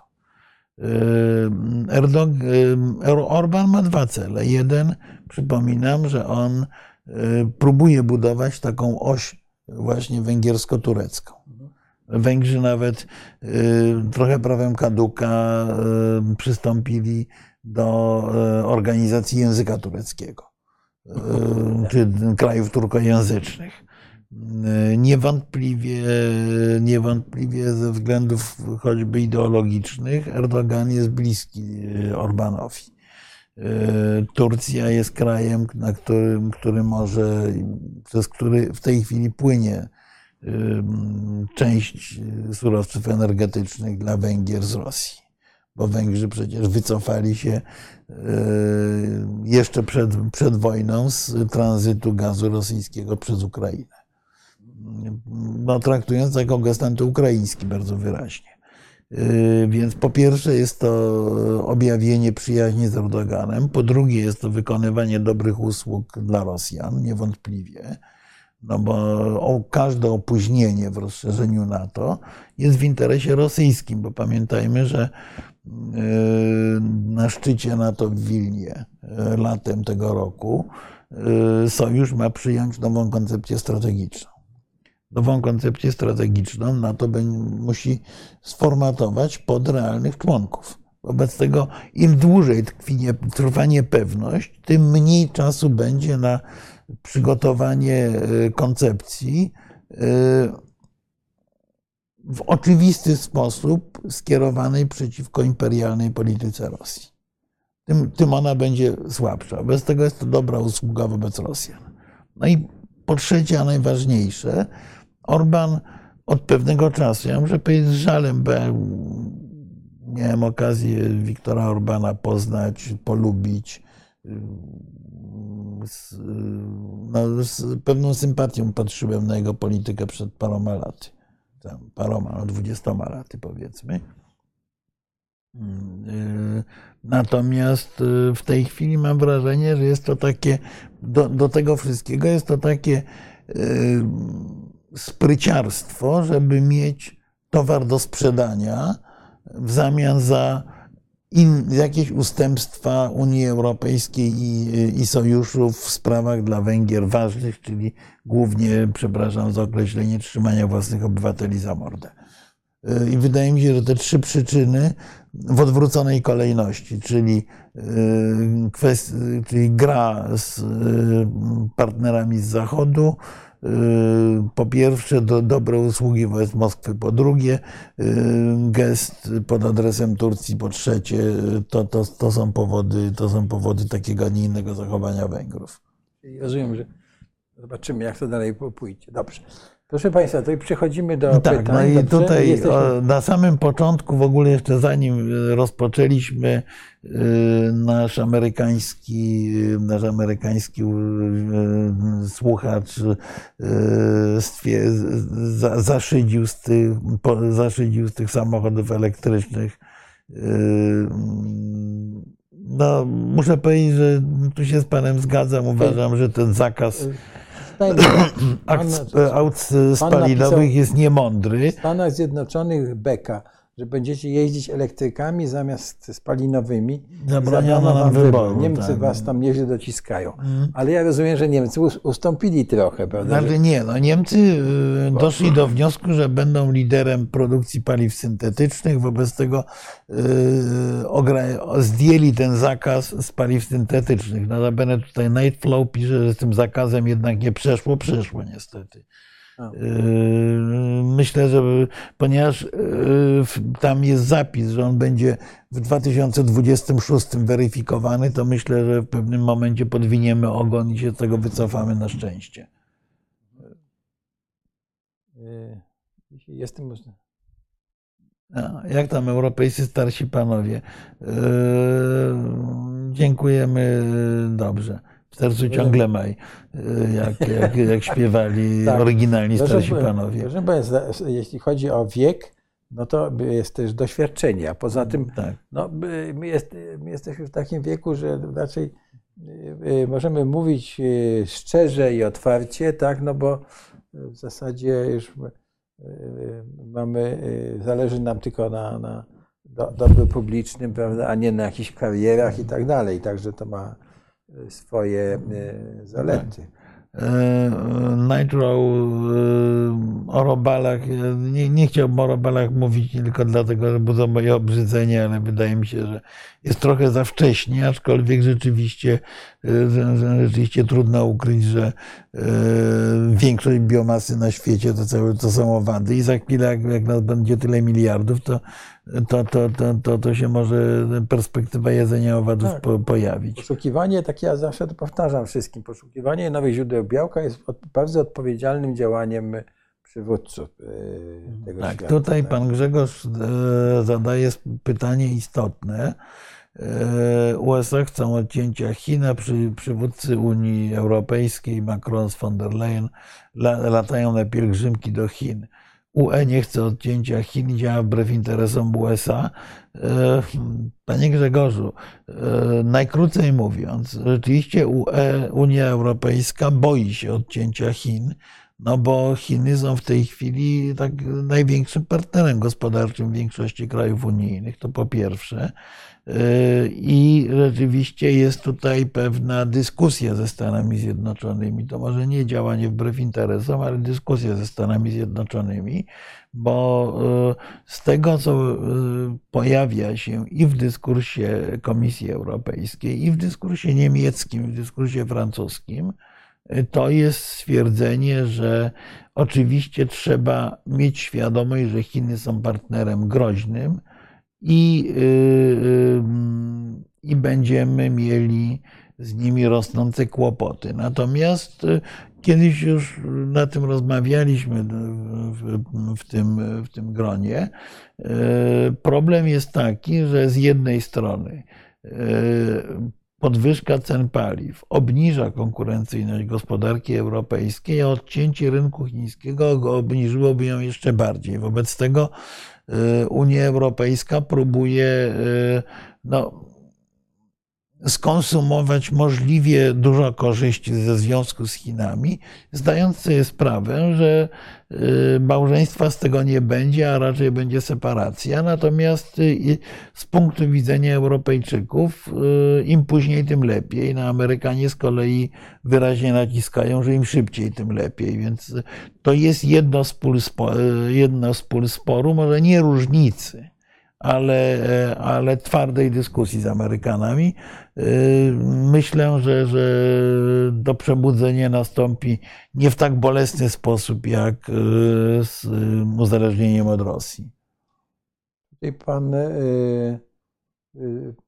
Marcin pisze, pyta, że nawet, że czy Chiny, Chiny pozwolą na aneksję Białorusi ze znakami zapytania. No bo mówiliśmy tutaj o tym. E, Chiny nie mają e, ochoty na aneksję Białorusi e, i będą starały się zapewne będą się starały zapewne utrudnić tę aneksję, ale nie postawią chyba sprawy na ostrzu noża. No bo oczywiście relacje z Moskwą są dla Chin ważniejsze właśnie w kontekście tego naciskania na, na, na Amerykanów. Wobec tego pewnie będą dawały kroplówkę Łukaszence, natomiast y, nie wydaje mi się, żeby biły pięścią w stół, przynajmniej w obecnym stanie stosunków, bo to się może oczywiście zmienić. Niewątpliwie zaproszenie Łukaszenki do Pekinu jego królewskie przyjęcie w stolicy Chin było wyraźnym sygnałem, że Y, Chiny nie mają ochoty na aneksję Białorusi, no ale z kolei y, ten gest Putina z y, bronią atomową wskazuje, że Rosjanie, że Rosjanie będą tutaj starali się prowadzić politykę faktów dokonanych. No tutaj pan, pan Grzegorz von Braun powiada, ale to dywagacje człowiek... na kolację. No, okej, okay, no, no, e, uważamy, że formuła takiej luźnej rozmowy jest przynajmniej również dla części naszych odbiorców atrakcyjna, żeby nie był to e, ponury wykład, tylko, tylko właśnie w miarę luźna rozmowa. Tak, tutaj e, pan człowiek Xboxa pisze, że są Słyszał, że kiedyś, że Polacy stoją po kaszę na granicy Białorusi. No tak, no tutaj oczywiście no to, z uśmieszkiem to tak, jest ale... opowieść Łukaszenki.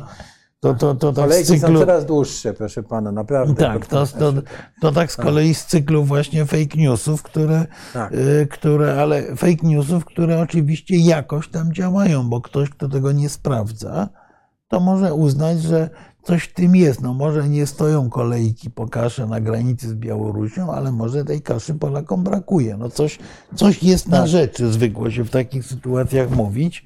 Yy, I ja bym yy, znowu odwołał się do swojego doświadczenia z Armenii, bo moje yy, wrażenie w pewnym momencie było takie, że w dyskursie publicznym w Armenii opowieść o Polsce to była opowieść, że to jest taki kraj, no, taka trochę lepsza, trochę bogatsza Białoruś, ale właściwie tu się tu, tu nie ma jakiejś wielkiej różnicy, to jest podobna kategoria tych krajów europejskich. To było to suflowane właśnie, y, ta, ta wizja suflowana dyskretnie przez Rosjan. To nie była po chamsku, tylko y, to miało być taką wersją domyślną. Dla tych, którzy w Polski nie znali, nie byli, y, mogło to być wiarygodne.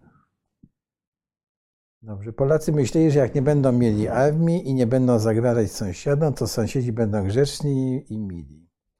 No, tak powielasz ten schemat, to chyba jest jakaś Ale nie, to jest, to jest pomiędzy panami jakaś rozmowa tutaj. Niepodległa Białoruś, Białoruś jest potrzebna Rosjanom chociażby do możliwego zaatakowania państw bałtyckich, samemu nie narażając się na bezpośrednie starcie.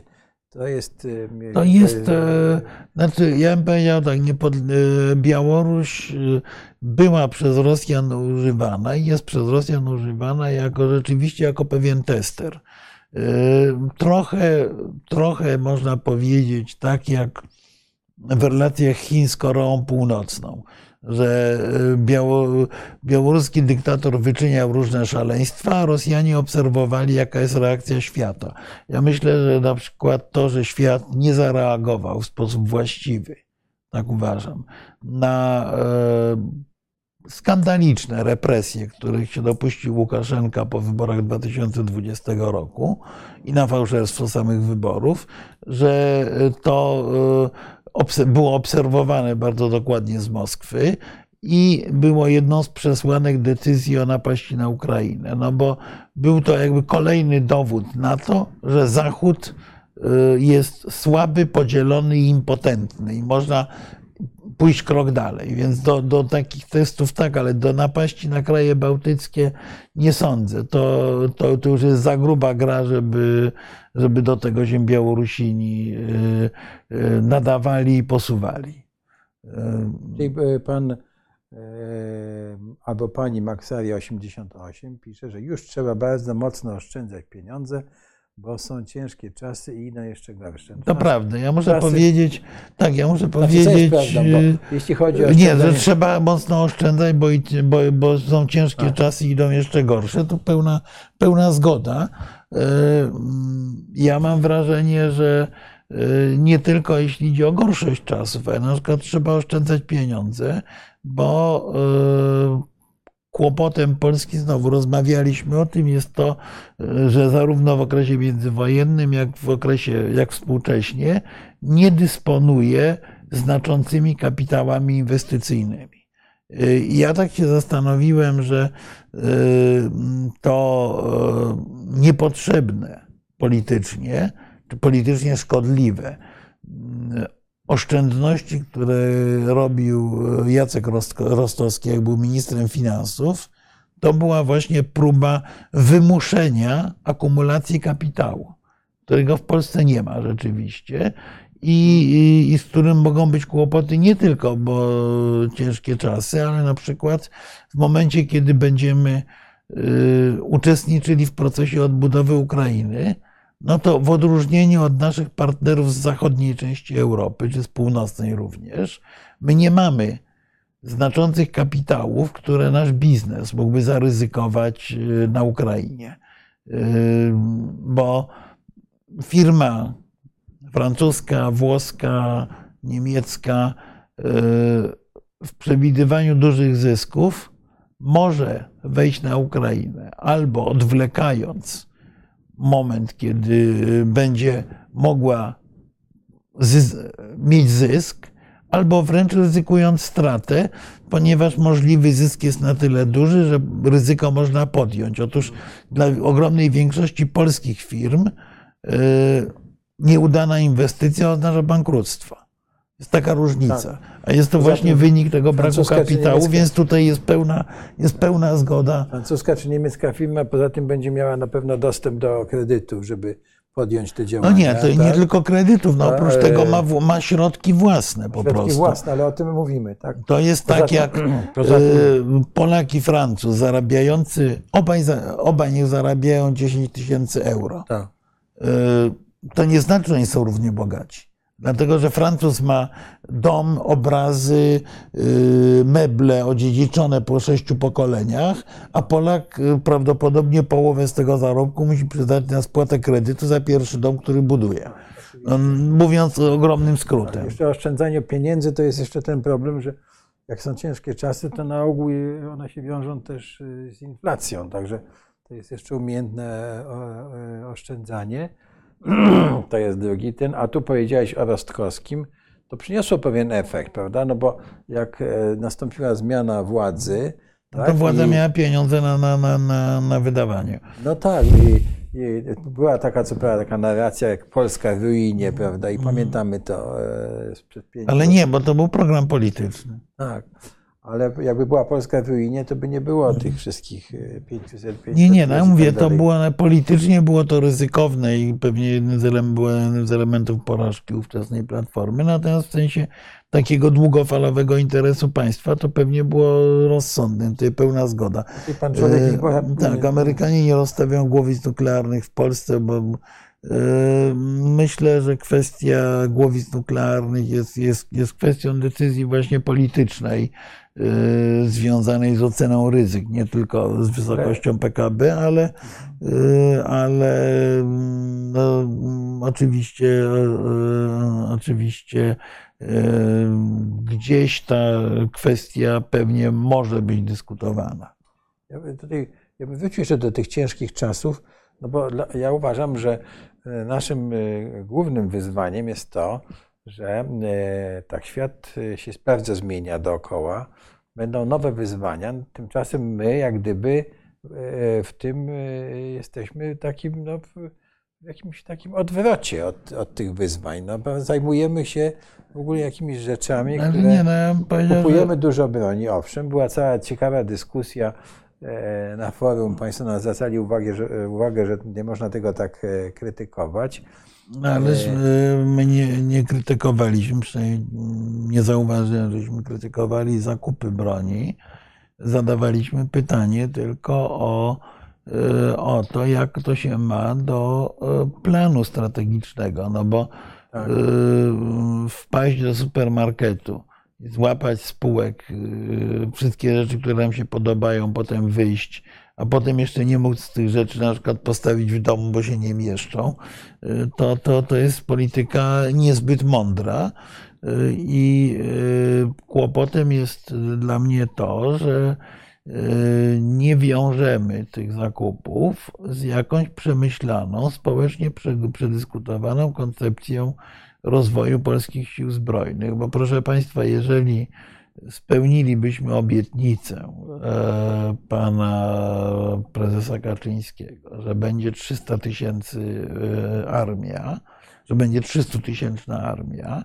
I gdybyśmy e, zakupili w szybkim tempie tę broń, którą zadeklarowaliśmy, że kupujemy, to mogłaby się zawalić polska gospodarka, ponieważ to by znacząco przekraczało nie tylko 3, ale nawet 8% y, polskiego PKB.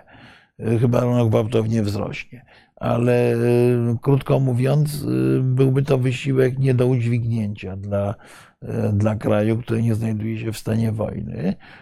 Więc pewnie warto by najpierw poddać debacie społecznej pewien program rozwoju armii, program rozwoju przemysłu zbrojeniowego. No bo tak naprawdę nic nie wskazuje na to, żeby w najbliższych latach y, na świecie y, było mniej konfliktów i było potrzebne mniej broni, raczej więcej. Wobec tego inwestowanie w zbrojeniówkę y, jest y, niebywale opłacalne. Y, Ale żeby w nią inwestować, no to, to trzeba y, kupować technologię, a nie kupować gotowce. To, to wyłącznie o to chodzi. Natomiast odbudowanie potencjału polskiej armii jak najbardziej jest sensowne. Tutaj y, sprawa jest bezsporna, że powinniśmy mieć lepszy sprzęt, więcej sprzętu i myślę zresztą, że jedną z tych licznych zasług Władimira Putina dla świata zachodniego to jest to, że y, generalnie Zachód przezbraja się już cały.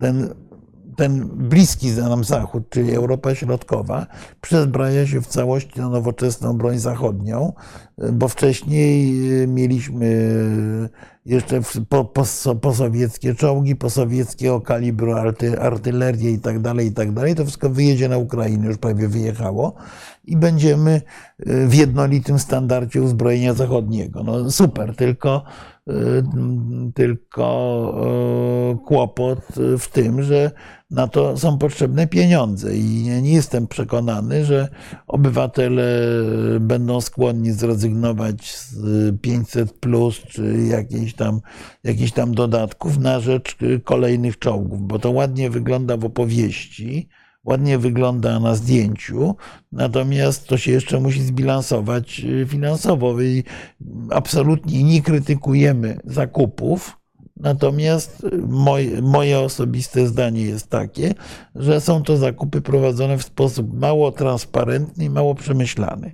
I jeżeli ktoś mi udowodni, że jest inaczej, to się będę bardzo cieszył ale, e, ale naprawdę moją największą troską byłoby, e, byłoby to, żeby istotną część uzbrojenia, a na pewno cały jego serwis e, mieć w Polsce. I pan Right Now, right, Night Row, przepraszam. Polska już nie będzie się rozwijać tak jak dotychczas. No, a dlaczego? Tego nie wiemy. Tego nie wiemy. Miejmy ale, nadzieję, ale, że będzie nawet szybciej, ale, ale... Miejmy nadzieję, tak, ale E, niewątpliwie uważam, że będzie nam trudniej, bo e, jesteśmy krajem frontowym. Ale będzie tak? i trudniej, i łatwiej, bo z no kolei, jeżeli będzie proces odbudowy Ukrainy, jeżeli się w mądry sposób do tego procesu podłączymy, tak, to, wtedy to może to być bardzo wyraźny impuls rozwojowy. Natomiast tutaj e, w tym kontekście zwróćmy uwagę na wi wizytę premiera Kishida Japonii, Japonii tak. w Polsce, który no, obiecał nam pomoc rozwojową, tak? Czyli w mhm, zasadzie tak. uznał nas za kraj, który ma kłopoty z, rozwojem. Więc y, y, no, są widocznie ta, takie, tacy ludzie, czy takie zespoły ekspertów, którzy mhm. uważają, że nie jesteśmy jeszcze krajem rozwiniętym. Tak, to zresztą to, to, to, ta pomoc y, finansowa Japonii może nam się odbić czkawką, bo to jest oczywiście sygnał dla inwestorów, że tak, że... tak powiem, jesteśmy graczami drugiej ligi. Tak. Trochę to, to to prawda są pieniądze, ale te, te, te, to są pieniądze takie nieeleganckie. Tutaj człowiek Xboxa y, stwierdził w pewnym y, y, odrobinę, odrobinę wcześniej, że za dużo socjalizmu mamy w Polsce. Tak, za dużo, to, to tutaj pełna zgoda. No, ja nie wiem, czy ten Adrian Zandberg się nie, nie, nie, nie, nie, nie, nie, nie. Nie, podobnie jak redaktor Sroczyński, oni uważają, że za mało, ale tak. sądzę, że rzeczywiście upaństwowienie gospodarki, upaństwowienie energetyki yy, no, postępują zdecydowanie za daleko.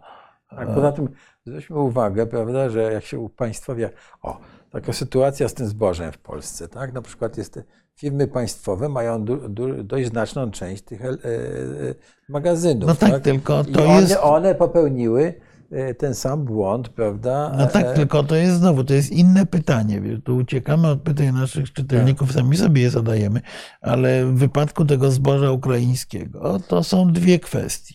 Kwestia numer jeden to jest to, że zresztą miałem okazję o tym mówić publicznie tak. 10 miesięcy temu, że wiadomo, że część eksportu ukraińskiego idzie i będzie szła przez terytorium Polski. Tak.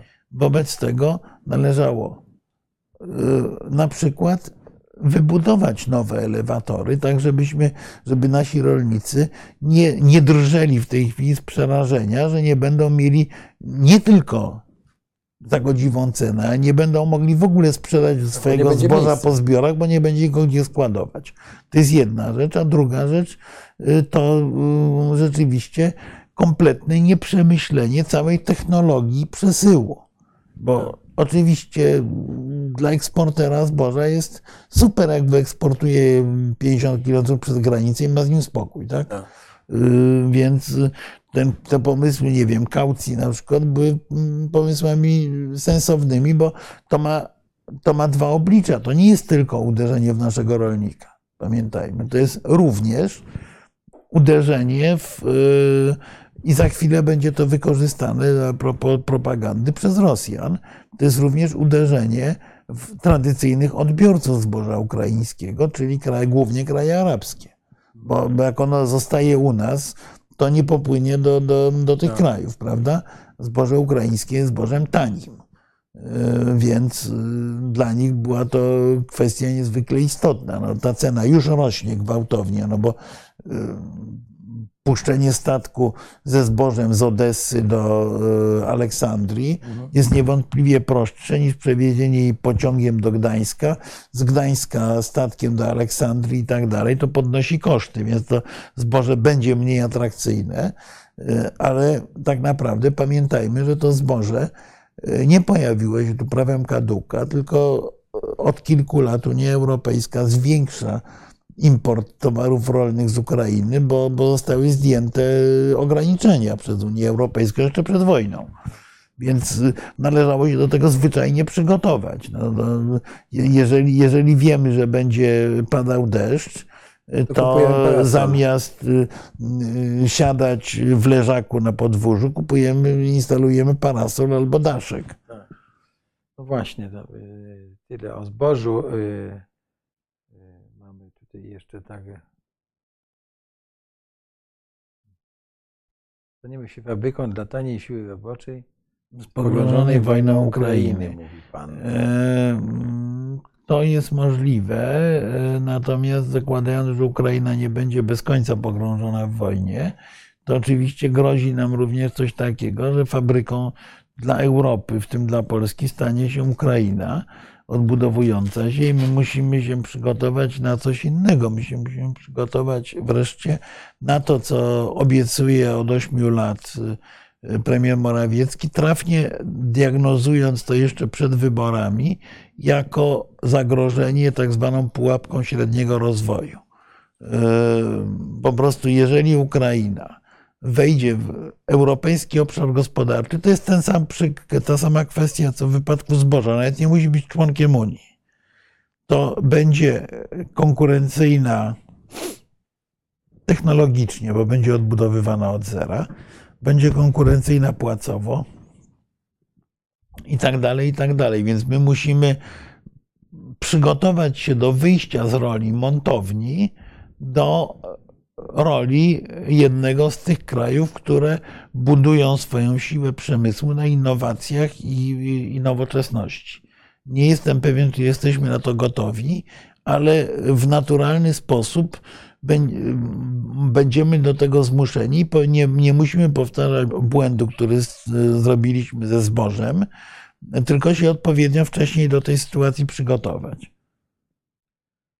Pytanie pan Tomasz e, zadaje nam. Rosyjscy analitycy zdają się być zgodni, że prawdziwa groźba rozpadu Federacji Rosyjskiej tkwi w możliwości obalenia władzy od wewnątrz, a nie poprzez nacisk zewnętrzny. Tak, oczywiście. To, to, to, to jest po, poza, poza dyskusją. Yy, Przy czym dodajmy jeszcze, że ten nacisk wewnętrzny to powinien, to musi być jak w, często w dyktaturach. Nacisk z wewnątrz e, rosyjskiej elity politycznej, bo również nacisk ulicy tu niewiele zadziała.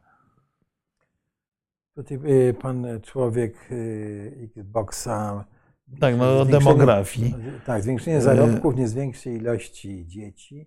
To Polska już prawda. jest, jest y, Owszem, no to, to, to prawda, też tak. przyjmujemy imigra- imigrantów. No, No, Bruta, brutalna prawda jest taka, że istotna część y, pozytywnego trendu gospodarczego y, ostatnich miesięcy, który się utrzymał mimo wszystko, to jest wynik przyjazdu imigrantów z Ukrainy.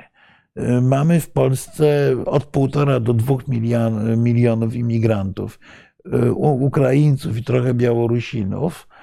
I prawdę mówiąc, jest to czynnik utrzymujący przy życiu naszą gospodarkę i w jakiejś mierze demografię. Pamiętajmy, że na przykład wśród imigrantów z Ukrainy przeważają młode kobiety z dziećmi. To część z nich, nawet jeżeli zostanie, nie wszystkie, to, to już poprawi bilans demograficzny Polski. Jakby to okrutnie i cynicznie nie brzmiało, to, to, to jest jeden z rezultatów wojny, wojny w Ukrainie. E, czy Polska nie powinna sama zacząć szkolić własnego pułku kalinowskiego? Mm, no może szkolić tylko e, czym innym jest pułk kalinowskiego, który bierze udział w wojnie, a czym innym byłoby tworzenie paramilitarnych oddziałów białoruskiej Y, opozycji czy sił demokratycznych, ponieważ zostałoby to uznane. Rzeczywiście już wtedy opowieść Łukaszenki o napaści na Ukrainę byłaby, na, na, na Białoruś byłaby y, uwiarygodniona przez tego typu działanie. Pamiętajmy, pamiętajmy o tym, że jednak zupełnie inna jest, y, zupełnie inna jest sytuacja kraju, który toczy wojnę, od kraju, który jest państwem żyjącym w pokoju. E, my w jakimś sensie szkolimy e, własny, w cudzysłowie, pułk Kalinowskiego, ponieważ system, e, system stypendialny dla Białorusinów i wsparcie dla białoruskiego na przykład sektora IT ze strony polskiej jest bardzo duże. Podobnie jak na przykład telewizja Bielsat czy radio E, czy Radio Racja wychowują całą generację niezależnych dziennikarzy białoruskich. To jest gigantyczna inwestycja w Białoruś, której e, być może trochę nie doceniamy e, i która powinna się w pewnym momencie zwrócić, o ile nie popełnimy różnych błędów, które już czasami w tej chwili popełniamy. Bo y, wojna w Ukrainie trochę nam przesłoniła w ogóle rzeczywistość y, i y, Białorusini się skarżą, że w tej chwili ci emigranci białoruscy, antyłukaszenkowscy, są traktowani niekiedy przez Polaków, czy zwłaszcza przez jakieś instytucje władzy, jako osoby podejrzane, no bo pochodzą z tej Białorusi Łukaszenki. Więc tu możemy za chwilę mm, za chwilę możemy ugrzęznąć w niedobrych tendencjach, ale na razie, na razie jest ok. Pan Adam, gdyby Ukraińcy byli przyjaźni, no to, to tak, to w naszej rozmowie to trochę tak wyszło. E, Musimy czytać swoje całe pytania, bo potem... Tak. E, pan Adam, gdyby Ukraińcy byli przyjaźni do opozycji Białorusi, nie mieliby o czym rozmawiać z Łukaszenką. Tak, w jakimś sensie tak, ale, ale no tu, tutaj jest to, to jest kwestia mm, nie tyle przyjaźni, ile nieprzyjaznego odnoszenia się do znaczącej części tej emigracji politycznej. To jest trochę, trochę inna historia. Pan, pan Czapski zapytał o, o tych szkolenie tego tak, naszego Tak, tak, tak. To są filmiki, potem, jak szkolimy białoruskich bojówkarzy. A potem, a potem, czy pan Czapski ma usługi produkcji tylu mm, Tak. Nie, nie, no, no dobrze, tak, no tak. bo to jest, to, to jest ta obawa, obawa, obawa przed, przed wojną. Anszlus Kaliningradu, a broń nas Panie Boże przed po co nam to? Po co? po co nam to? Co tam jest? Jakieś złoto będziemy tak. kopać, czy co? No. Nie, nie, no bursztyn jest, to można kopać, nie, no, ale, ale, ale koszt, ko, ko, koszt doprowadzenia tego do, do poziomu cywilizacyjnego byłby dużo większy niż to jest warte. W dodatku trzeba się pozbyć, tutaj mamy, nawołuje nas Pan człowiek Xboxa. Otóż y, Y, dzisiaj dużo mówiliśmy o krajach skandynawskich, proszę pana i, czy pani, i y, proszę zwrócić uwagę, że tam jest taki no, y, umowa społeczna, płacimy wysokie podatki, w zamian za to mamy wysoki poziom usług, prawda? które nam państwo... Publicznych, dostępnych, tak. Znaczy, tak? Wysoka edukacja. Znaczy, oczywiście oczywiście tak mi jest tak też bliska ta, ta, ta wizja prywatnej służby zdrowia amerykańskiej też, czy tak, szwajcarskiej, tylko, tylko pamiętajmy o tym, że e, w Stanach Zjednoczonych jest duża grupa ludzi, którzy mają bardzo ograniczony dostęp do służby zdrowia. E, I w Polsce w tej chwili na przykład pojawiają się poważne problemy, E, ponieważ praktycznie sprywatyzowane są usługi stomatologiczne. E, I, to praktycznie. No. Są no sprywatyzowane. tak, no ale nie, no bo znaczy. Możesz tylko pójść i tam, nie wiem, jedynki i dwójki sobie leczyć, leczyć tak mm, państwowo. No. No więc A człowiek ma 42 praktycznie tak, no, praktycznie w przychodniach zębów się już nie leczy w tych państwowych. Y, I, y, I jest bardzo duża grupa ludzi, których po prostu na porządne leczenie zębów jest- nie stać. Y, y, dzieci.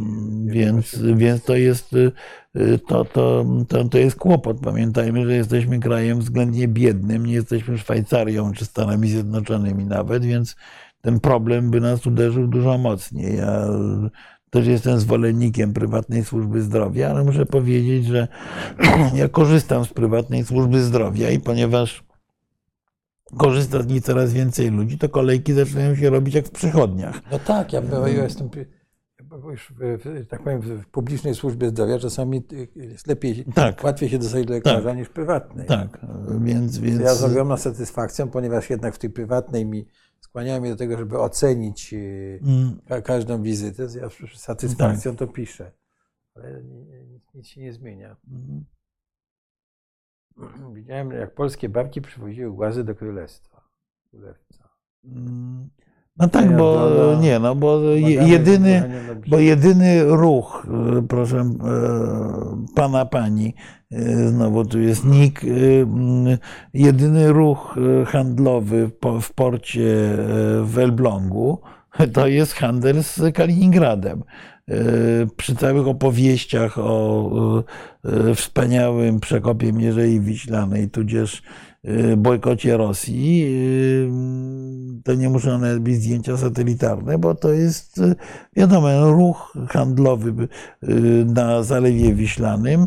To nie są żadne statki z Gdańska, czegokolwiek innego, tylko to jest ruch z, Kaliningradem. po No co niestety. Tam, po co tam statki z Gdańska miały wpłynąć, jak, jak jest linia kolejowa, a, a?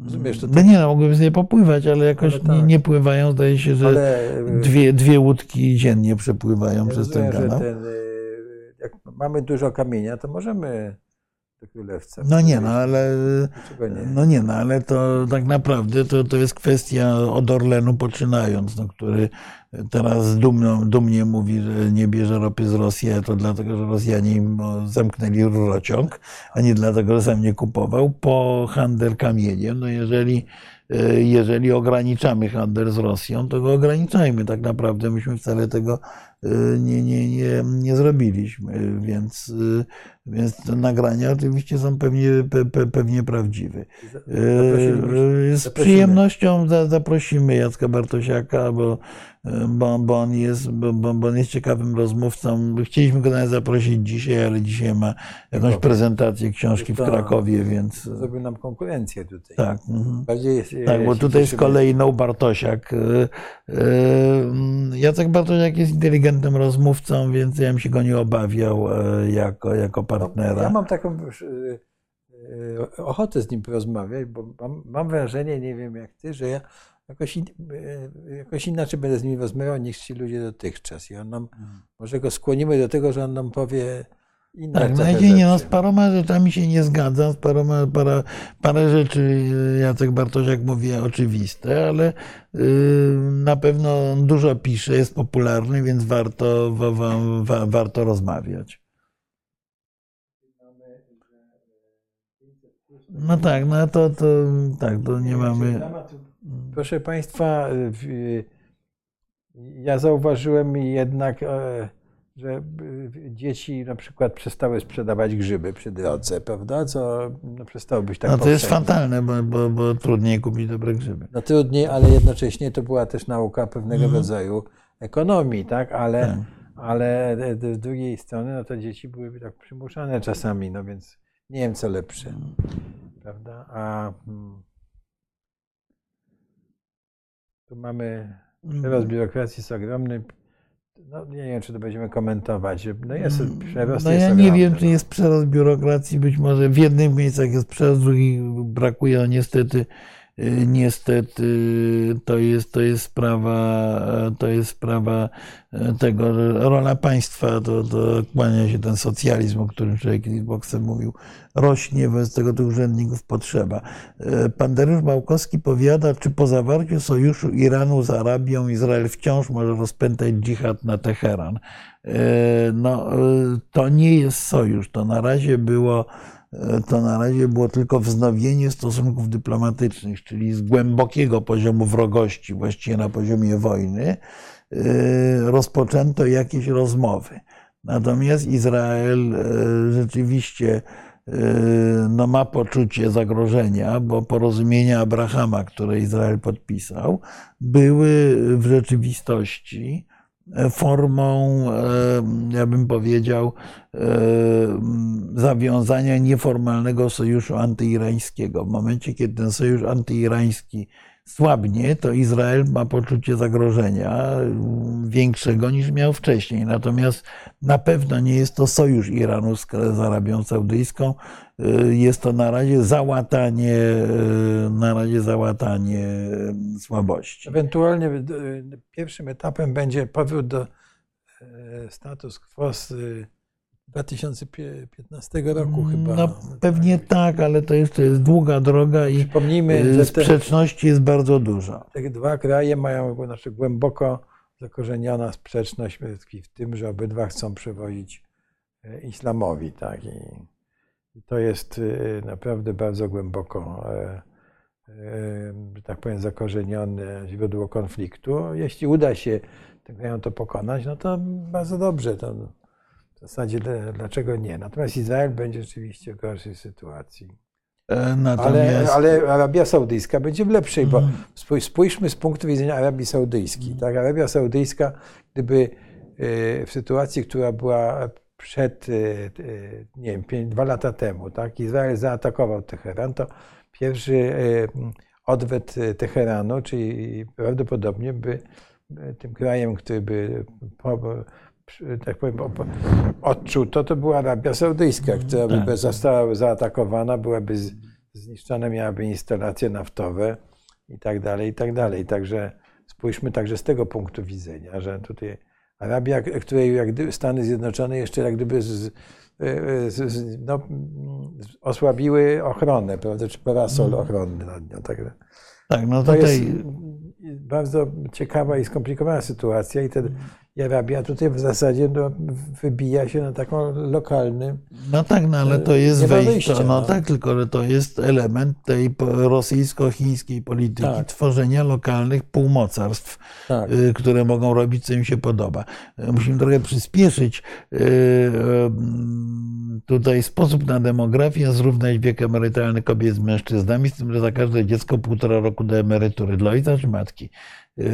Pozwolę sobie zapytać, bo to nie jest oczywiste, ale, ale oczywiście pół żartem. Natomiast y, to jest prawda, że w większości państw kobiety pracują tyle, ile mężczyźni. Y, y, Natomiast ta różnica to nie jest tylko Polska. To wiele krajów ko- komunistycznych miało ten, ten model, bo to była mm, forma tak naprawdę zastępowania systemu żłobków i przedszkoli poprzez, y, po, po, poprzez hodowanie młodej babci, tak. y, wysyłając ją na emeryturę. tak no ale kobiety przez to cierpią, bo mają niższe emerytury. Mają znacząco niższe Tak, emerytury, więc- no, więc to, to, to nie jest żaden przywilej. Ja właśnie mówię, pomysł, był, po- pomysł jest stary i komunistyczny.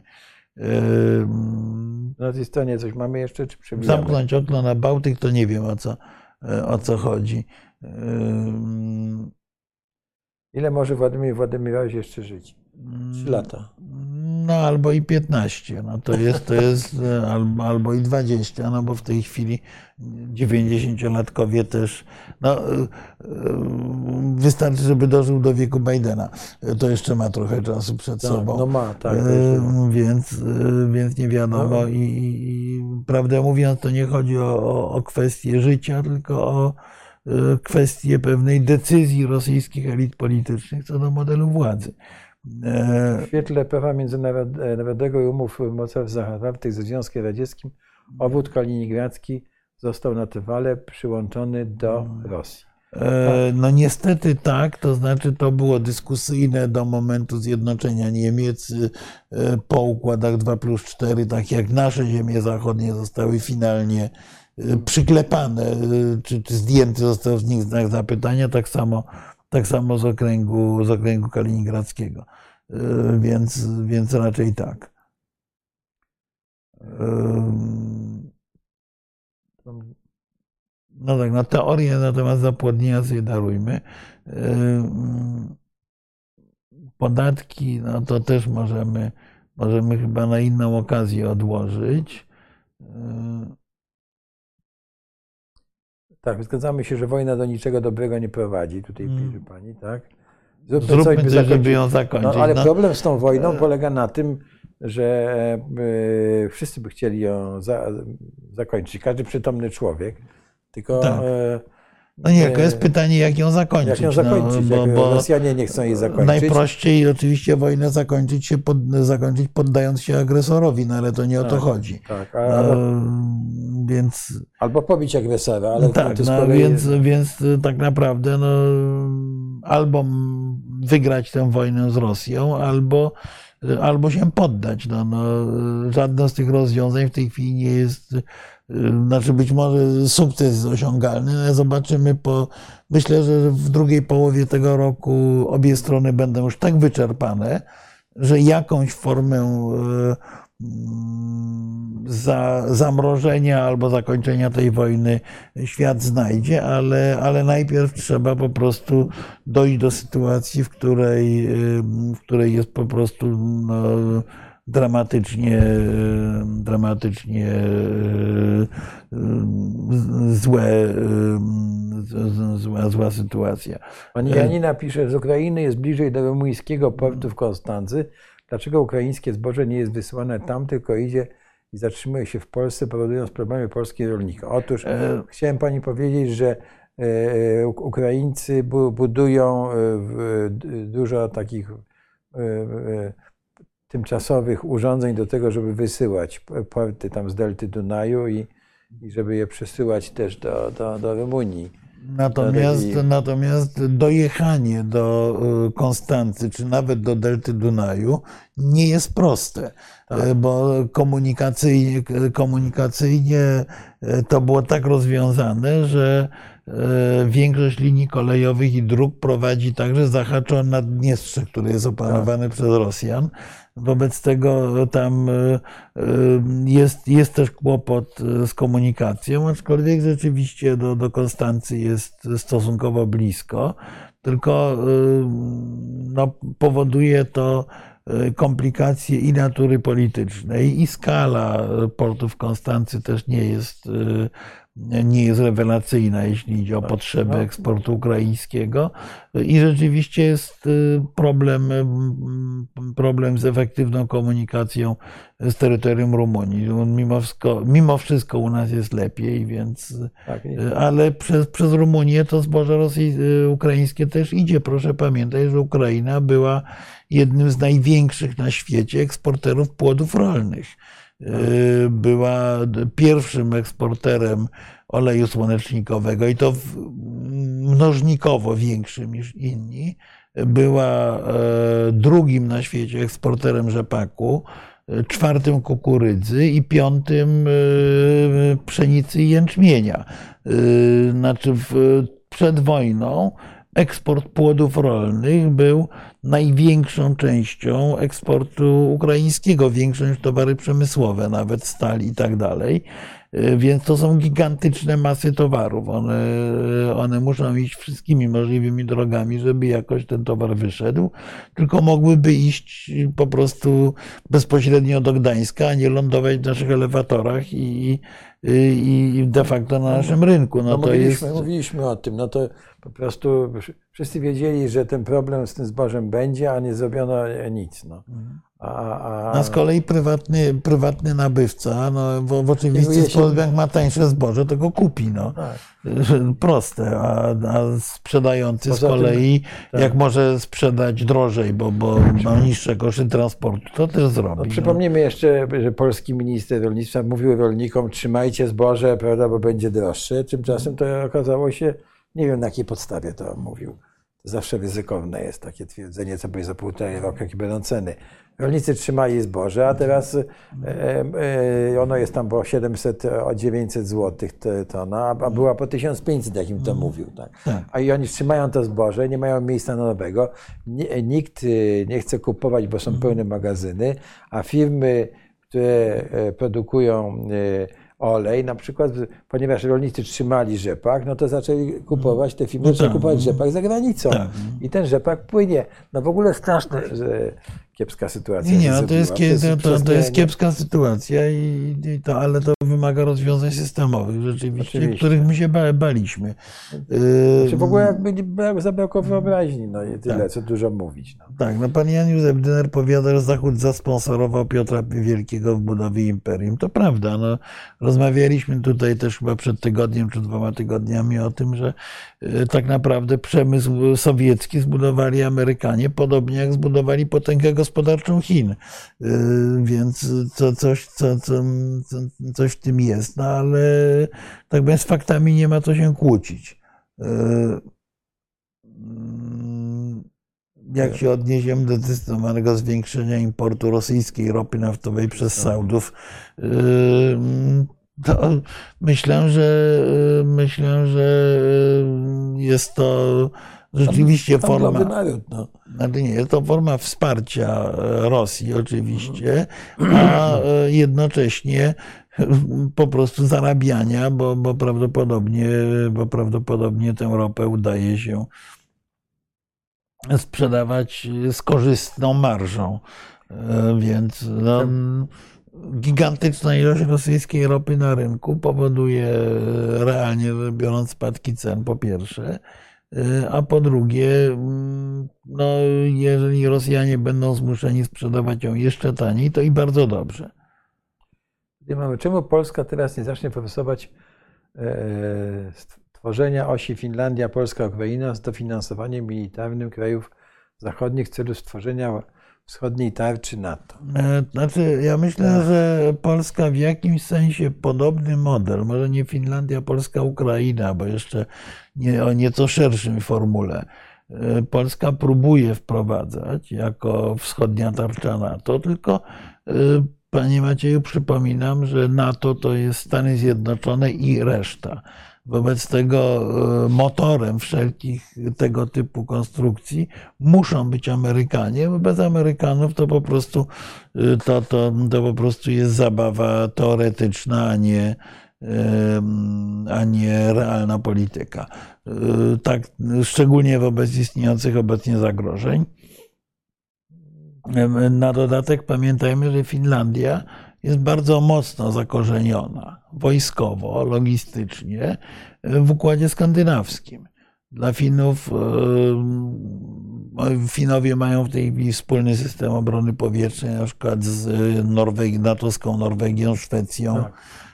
i, i Danią. Więc współpraca z Finlandią super. Ja od lat powtarzam, że z krajami skandynawskimi powinniśmy zdecydowanie wzmocnić współpracę. Mamy te same interesy, a są to partnerzy obliczalni i, e, i zamożni. Ym, Prawdę mówiąc, kłopot jest głównie taki, że obecne władze polskie y, ochłodziły bardzo te relacje ze Skandynawami, bo Skandynawowie bezczelni są i upominają o prawa człowieka No, jest, i różne tak, inne tego tak. typu to kwestie. mniej więcej więc- to Orban ma też pretensje, że się Tak. źle wyrażają o demokracji na Węgrzech. I, i, no, by- i No, tutaj oni jest, mają ważne jest czasami- pytanie, jak oni nas widzą i w takim razie nasza zdolność koalicyjna, panie Macieju, jest na tyle duża, że oni są zainteresowani budowaniem e, e, z, takim krajem jak Polska, który w zasadzie nie wiadomo, czy chce być w Unii, czy nie wiadomo, czy, Mm. czy w ogóle e, im to się opłaca. Czy, no więc, bo przypomnijmy, że historycznie to Finowie po odzyskaniu niepodległości rozważali taki sojusz z Polską i on nie, nie, nie. Tak. i sojusz z Polską, z Niemcami, prawda, w końcu zdecydowali się jednak Nie, no zresztą, na, już no- wtedy się zdecydowali na ten kierunek, y, żeby być krajem y, skandynawskim. No tak, zresztą no, przed wojną była Antanta Bałtycka, do której nas tak naprawdę nie doproszono no, z różnych powodów. No nie, no bo myśmy mieli konflikt z Litwą, Z Litwą, tak. I, Mhm. I po prostu Fi- Finowie wtedy powiedzieli, że jak macie konflikt z Litwą, to jest ta luka, prawda? I Tak, mimo, Tak. mimo osobistej sympatii Piłsudskiego i Mannerheima I na przykład i tak dalej.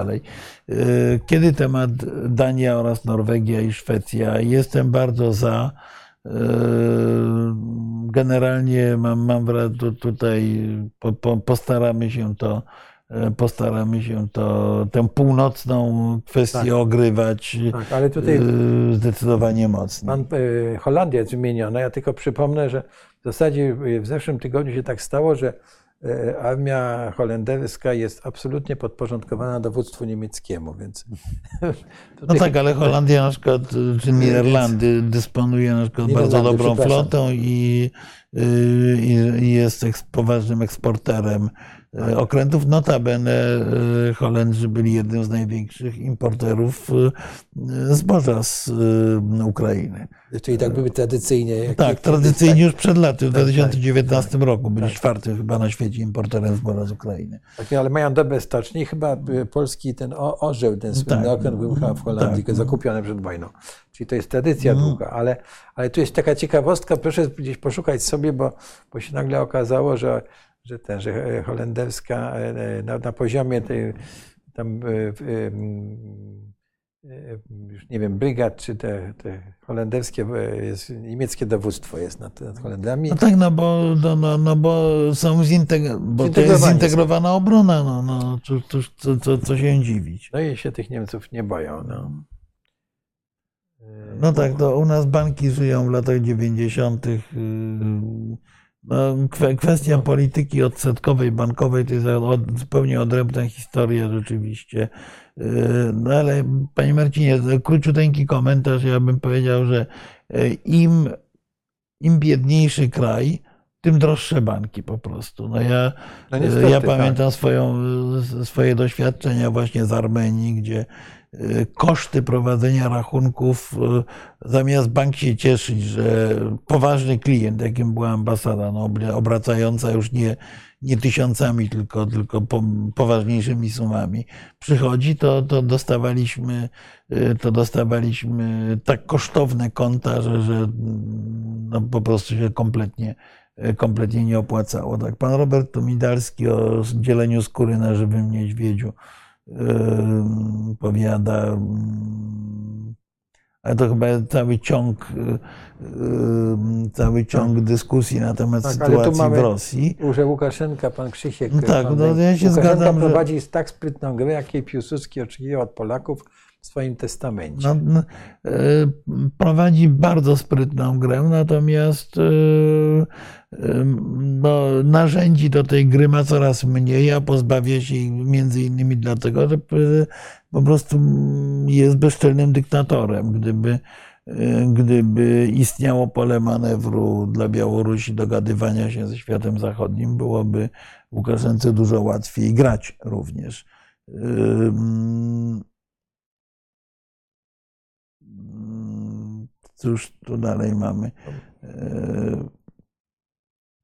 Łukaszenka zawsze krzyczy, e, no tak, to się zgadzamy, zawsze krzyczy Mm, tak. o zagrożeniu ze strony Polski, gdy Putin daje do Tak. zrozumienia, że będzie potrzebował, by... tak, można to nawet e, Znaczy tak, to co do- odsłuchać sobie jego wystąpienia w, e, do, do, do parlamentu białoruskiego, jak on mówi Tak. o tym. Tak, no tutaj pan Falana powiada, że jeszcze lepszy był car Jelcyn. Ja myślę, że Jelcyna nie doceniamy. Ja Jelcyna lubiłem e, i, e, i uważam, że on e, doprowadził, uratował Związek Sowiecki przed wojną domową 30 lat temu, wojną, która prawdopodobnie by się skończyła już wtedy użyciem broni atomowej, bo wszyscy ją mieli wtedy w ręku. Y, więc jego, jego polityka jest, y, myślę, że bardzo niedoceniana w tej chwili. Finlandia już jako Tak. członek NATO będzie Tak. Tak, no, Tak. wszyscy członkowie NATO Przy czym no, w tej chwili kierownictwo NATO jakby celowo opóźnia formalne przyjęcie Finlandii, właśnie żeby przyjąć oba kraje równocześnie. Ale wielu ekspertów mówi, że Finowie się dogadali ze Szwedami. Tak. Bo oni mają tradycję uzgadniania wszystkiego. Nie, nie, no poza tym oni mają praktycznie zintegrowane armie, wobec tak. tego wejście Finlandii oznacza praktycznie obecność Szwecji w sensie wojskowym. No tak, a z kolei Szwecja ma gwarancje brytyjskie E, prawda, tak. wojskowej i tak jeszcze jakiegoś kraju, już nie pamiętam. Tak, no tutaj Nawalny, czy to Nawalny, czy y, nie sądzicie Państwo, Nawalny to kukła rosyjskich służb specjalnych trzymana na lepsze czasy. Gdyby był groźny, dawno zostałby otruty. No może to, to drugie niekoniecznie, natomiast wiadomo, że Nawalny miał i ma pewnie grupę zwolenników wewnątrz E, FSB czy wewnątrz służb rosyjskich, które stawiały na niego jako na politycznego przywódcę. Wiadomo, że wracając z Niemiec do Rosji, Nawalny spodziewał się, że zostanie aresztowany, ale liczył, że dość szybko z tego aresztu w triumfie wyjdzie. Z więzienia dość szybko w triumfie wyjdzie. Na razie ta frakcja, która na niego stawiała, ewidentnie poniosła porażkę. E, natomiast trudno mówić, to jest kukła. Jest to człowiek o dużej osobistej odwadze. E, jest to człowiek, który prowadzi grę polityczną, czuje się politykiem. Wobec tego podjął, po, po, podjął pewne ryzyko i pewne, pewną współpracę, no bo w kraju e, imperialnym, takim jakim jest Rosja, tu pełna niezgoda z panią Jowitą, że Rosja wyrzekła się imperializmu, bo nie wyrzekła się, wręcz przeciwnie. E, ale w kraju imperialnym no, przywódca polityczny ma przywódcą politycznym może być ktoś, kto takie imperialne idee wyznaje. Pan Donek pyta nas, y, jak panowie zaopatrują się na działania Chin w obszarze cyberataków. Moim zdaniem może to być teraz jedna z ich kart przetargowych w negocjacjach z Rosją. Znaczy Chińczycy są e, chyba, jeśli idzie o cyberataki, równie sprawni jak Rosjanie. Są mniej sprawni na poziomie, e, na poziomie tej generowania botów i tak dalej. Trochę między innymi dlatego, że nasz obszar, znaczy przynajmniej wobec nas, bo y, nie prowadziłem, y, nie mam wiedzy na temat chińskiej obecności w amerykańskiej cyberprzestrzeni, ale Amerykanie na Chińczyków są wyczuleni bardziej niż na Rosjan. Na razie jest e... tak, że y, Korea Północna jest dosyć sprawna w, w kradzieży tych nie no, kradzieże walut, technologii, walut, tak, tych, cyber, tak. znaczy tych tak, bitcoinów różnych tak. i tak dalej. Natomiast myślę, że nie, o tyle nie będzie to karta przetargowa w negocjacjach z Rosją, że Chińczycy w negocjacjach z Rosją w istocie nie potrzebują kart przetargowych. Mają tak ogromną przewagę, że jeszcze nie mogą co prawda Rosjanom wydawać poleceń, ale jeżeli na czymś bardzo zależy, to potrafią to Rosjanom w negocjacjach po prostu narzucić. Tak, ale będą też bardzo pilnować się, żeby pozwolić Rosjanom zachować twarz. To znaczy, tak. prawda, żeby nie naruszyć. Ale zachowanie twarzy to jest w ogóle pewien yy, dalekowschodni styl myślenia. Tak. Oni to o tym wiedzą. Tak, ale Rosjanie przecież są czuli na to też bardzo, więc e, dobrze, wydaje mi się odpowiedzieć na Także tu się nie zgadzam, że Rosja się wyrzekła imperializmu. Nie wyrzekła się. Z, e, e, mamy do upadku Rzeczpospolitej przyczyniło się nie tylko powstanie Rosji imperialnej, ale również rewolucja francuska, jak i powstanie Stanów Zjednoczonych Ameryki Północnej. Znaczy, no ja tutaj nie, nie widzę związku powstania Stanów Zjednoczonych z upadkiem Rzeczpospolitej.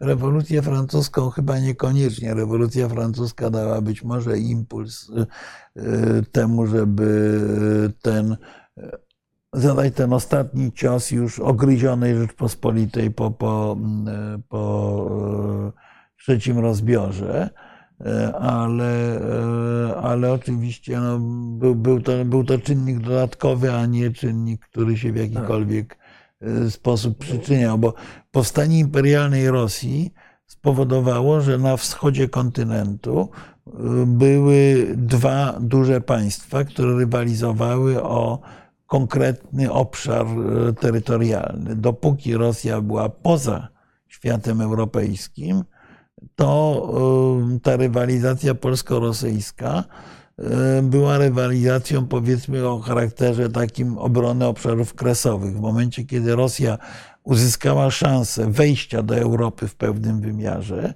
to przecież po pierwsze na, dużo przed rozbiorami schołdowała Rzeczpospolitą, bo, bo uzależniła ją od siebie, a potem ten uzależniony kraj uznała, że należy przyłączyć. No była to trochę taka polityka, jaką w tej chwili Rosja prowadzi wobec Białorusi, tak naprawdę. No oczywiście w innej skali, w innych realiach. Tutaj pan Ireneusz nas pyta, czy możliwe jest powstanie quasi Unii Europejskiej w Ameryce Północnej przez USA, Kanadę i Meksyk. Taki twór miałby kapitał, surowce. No ale istnieje no, nafta. Istnieje no, nafta i to znaczy, e, powiedzmy sobie szczerze, no to jest... Czy Trump, Trump układ... o, o, osłabił trochę Trump związki. to osłabił, natomiast bądźmy szczerzy, no, przewaga amerykańska w tym układzie jest taka, że Y, że de facto Stany Zjednoczone są w stanie narzucić Kanadzie na pewno, Meksykowi w dużym stopniu różne działania polityczne. Y, praktycznie granice, y, praktycznie granice celne nie istnieją. Granica amerykańsko-kanadyjska praktycznie nie istnieje przecież. Amerykańsko-meksykańska ze względu na imigrację trochę tak, ale, ale też. Ale, ale nie z Meksyku, tylko znaczy, mm, tak, nie ze Stanów do znaczy, Meksyku, tylko odwrotnie. Na Meksyku I poza tym ludzi, a nie, a nie towarów, bo rzeczywiście towary są produkowane i y, na przykład amerykańskie decyzje dotyczące tej Inflation Reduction Act wyłączają Meksyk i Kanadę. Tak, tak. Y, więc no, one zostały potraktowane tak naprawdę trochę jak część Ameryki. Tu, tutaj, tutaj te, jest bardzo duże zbliżenie w tak, te tego, związki, te, ale te, te, te związki ekonomiczne są prawie równy, prawie równie mocne, jak nie mocniejsze nawet w niektórych dziedzinach niż wewnątrz Unii Europejskiej.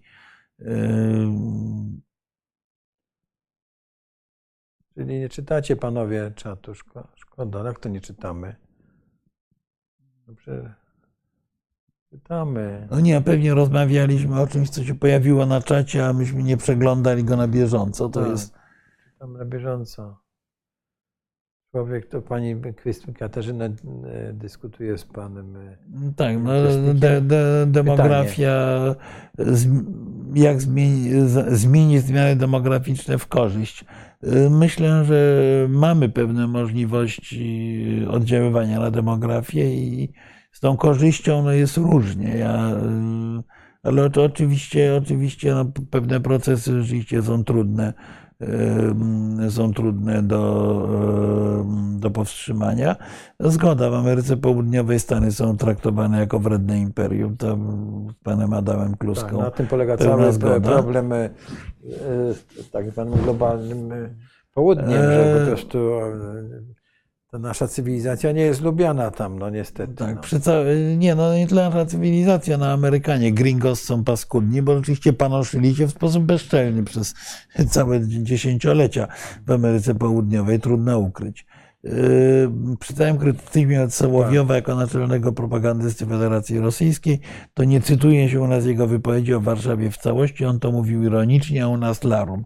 Yy, on to mówił ironicznie, natomiast yy, z takim mówieniem o, o niszczeniu różnych miast i krajów, to jest tak jak z tą strzelbą, którą się wiesza na ścianie, na ścianie i w pewnym momencie może wypalić.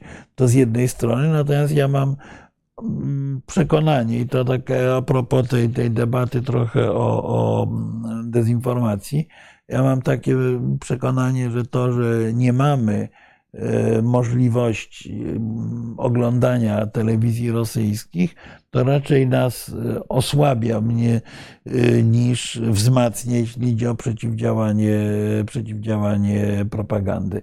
Propagandzie, bo, bo no to jest oglądanie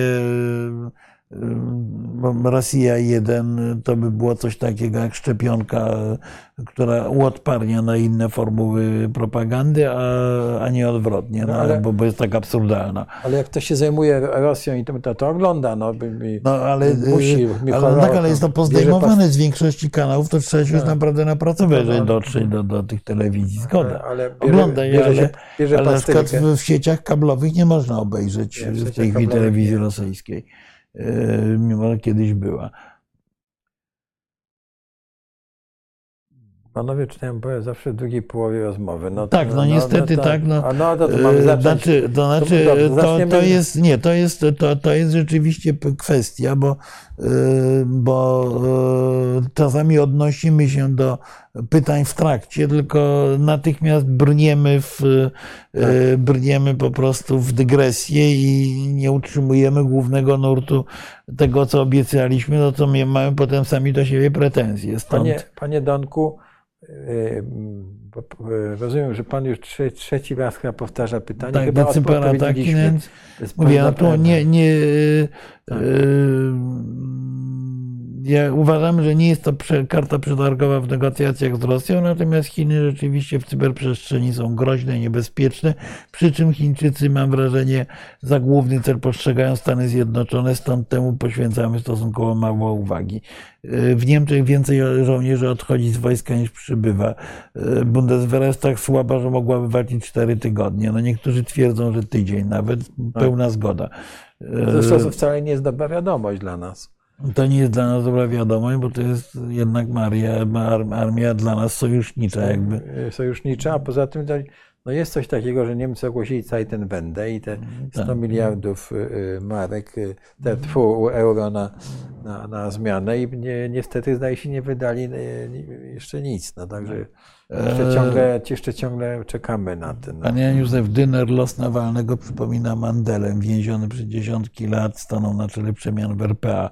Możliwe, e, rzeczywiście mi się też to z Mandelą to porównanie nasuwa, natomiast e, no, e, Rosja to nie jest RPA e, w okresie rewolucji przeciwko apartheidowi i to jest pewien problem. Rosja e, ma okrzepnięte elity polityczne i raczej wewnątrz tych elit politycznych będzie się odbywała rozgrywka o władzę i przyszłość Rosji.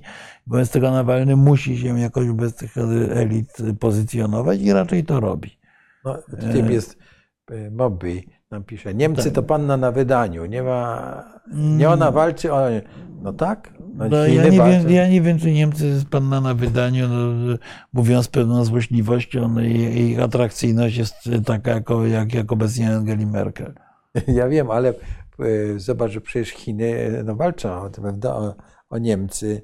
W sensie, że starają się jednak. Znaczy starają, się, je- starają się utrzymać, utrzymać je, współpracę tak. z Niemcami. Tak, poza tym, no, co byśmy nie powiedzieli, no my, nasza gospodarka też jest związana z Niemcami. No, Więc y, tak. e, e, my powinniśmy w pewnym sensie db- dbać o te Niemcy. Prawda? No tak, no bo osłabienie gospodarki niemieckiej e, oczywiście rykoszetem uderza w To Polskę. znaczy u nich to jest 3%, u nas 15%. No. Tak.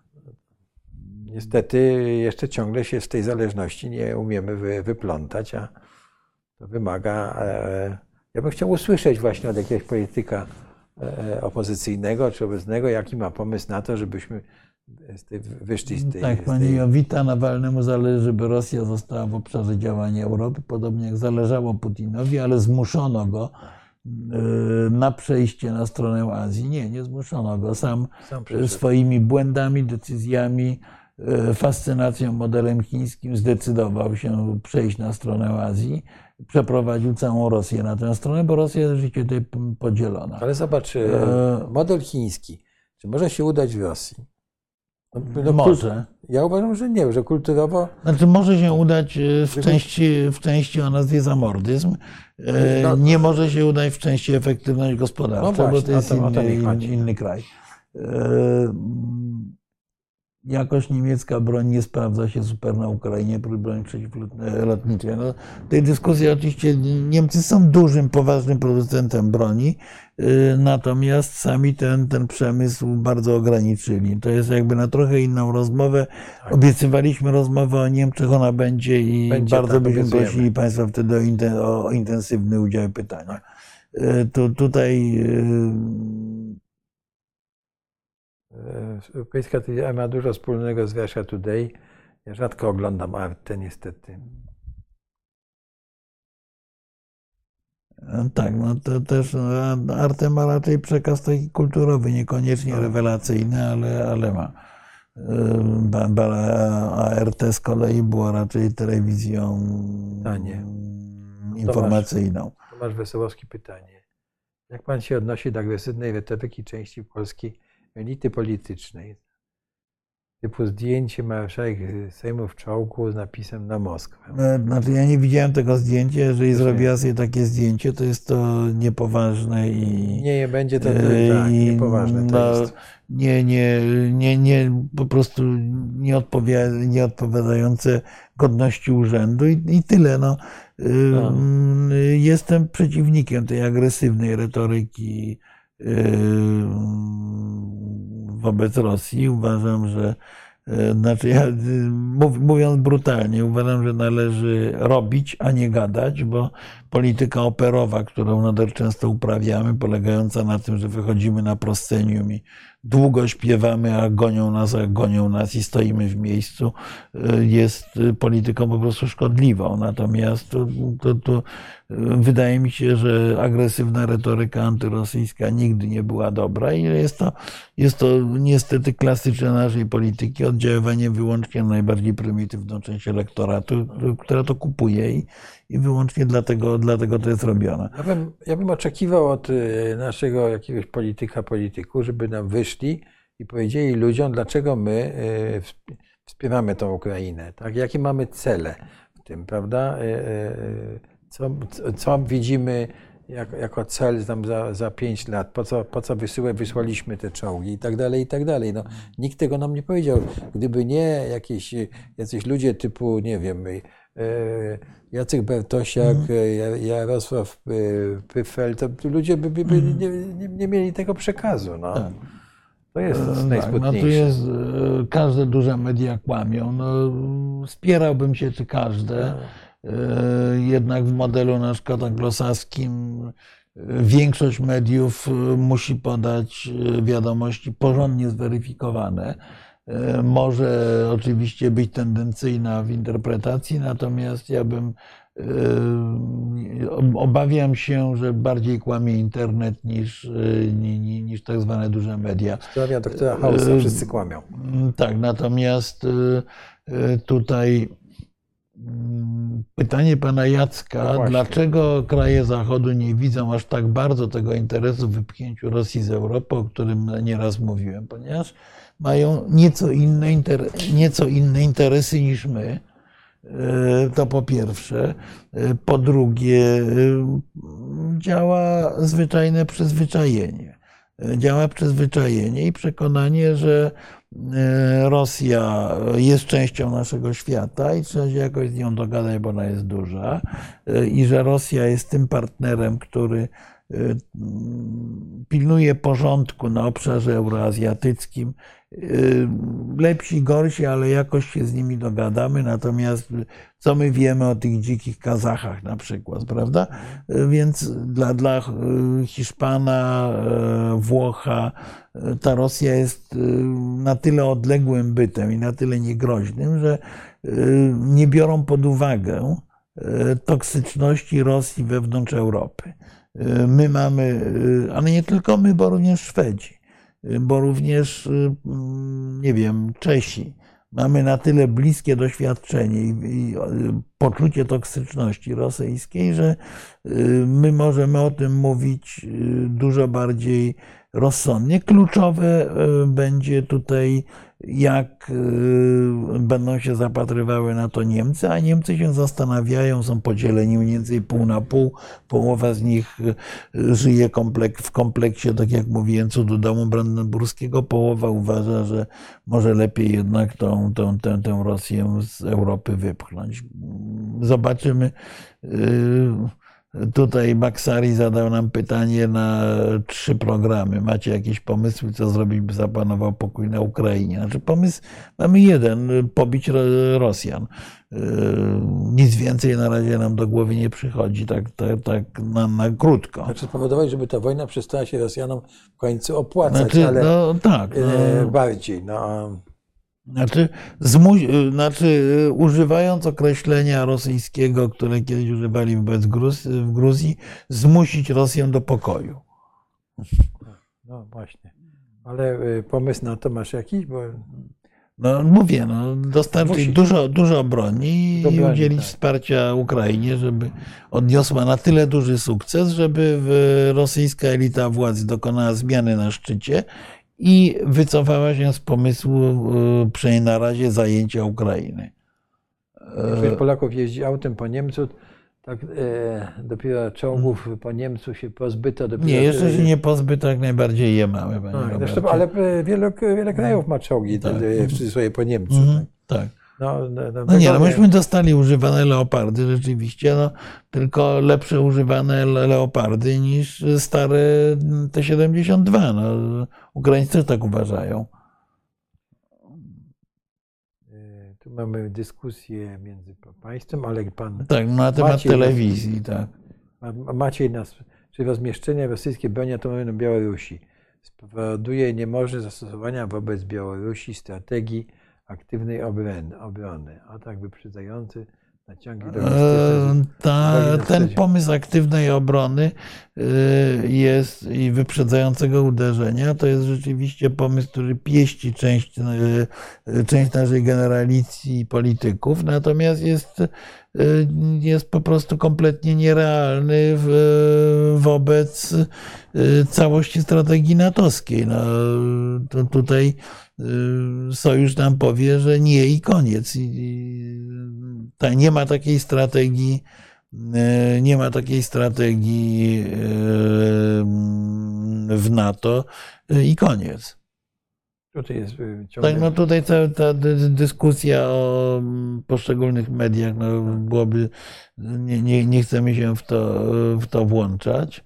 E, Pan Adam powiada, że w telewizji chińskiej informacje na temat Polski są pozytywne, nieliczne, tak. E, to Trzeba podzielić te chińskie media na te, które my możemy oglądać, a te, które są Tak, znaczy, to, znaczy tak, Global- anglojęzyczne, bo to, Times, no chyba, Times, chyba, że pan Adam ogląda po chińsku, to, to, No, to tak, to y, szapoba i, i będziemy ogromnie wdzięczni za, za, za informacje, bo rzeczywiście, rzeczywiście to jest kwestia taka jak y, na przykład z częścią mediów arabskojęzycznych, że my nie mamy praktycznie jako świat zachodni dostępu do, do tego, co jest tam pisane. Pisane są rzeczy, powiedzmy, dziwne, a niekiedy straszne. No. W momencie, kiedy zaczynamy to analizować, bardzo podobnie jest, y, y, bardzo podobnie jest w y, y, y,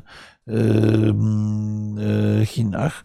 Y, Przepraszam bardzo, ale pan Zygfryd Głaz y, y, zachował się wyjątkowo obrzydliwie y, trudno mi co innego powiedzieć, bo pan powiada o kreaturach historycznych y, jak Grabowski, Gross czy Śpiewak. Otóż w dniu pogrzebu Pawła Śpiewaka, który był wybi- wybitnym socjologiem, mądrym myślicielem, y, pisanie takich bredni jest po prostu haniebne, panie Zygfrydzie, i wydaje mi się to y, po prostu wstydliwe dla, dla, dla kogoś, kto uczestniczy w takiej, w takiej debacie.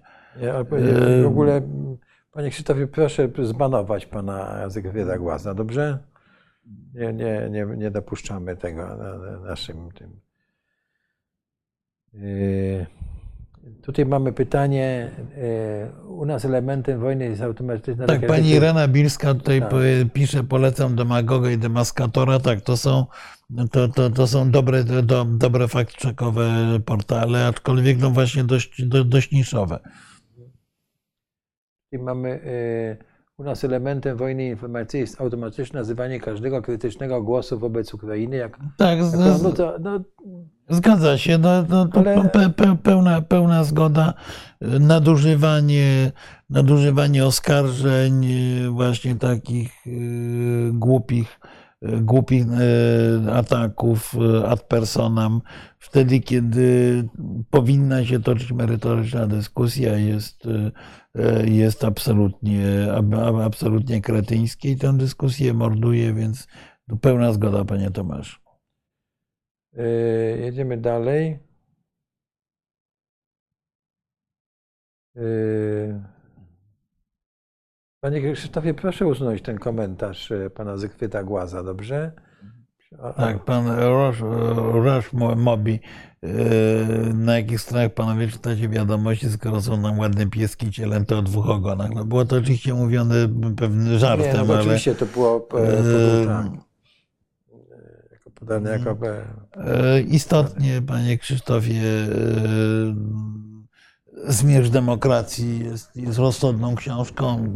Ja się odwoływałem nawet nie, nie tyle do, do książki, ile właśnie do, do konkretnych badań i liczb, bo mnie to, to, to trochę, trochę e, e, przeraziło. E, e, Tak, tu dyskusja chyba o tych głosach chińskich, ilu Chińczyków i tak dalej, czy było na Białorusi. E, e, Pan pyta, czy byłeś, czy był w Chinach, na Białorusi, jak długo Chińczyków pan zna osobiście i tak No, ale to nie, nie wiem, to jest chyba nie do nas pytanie, no bo Tak, chyba nie do nas. mogę odpowiadać tak, tak, no nie wiem, kilkanaście, kilkadziesiąt osób. E, E,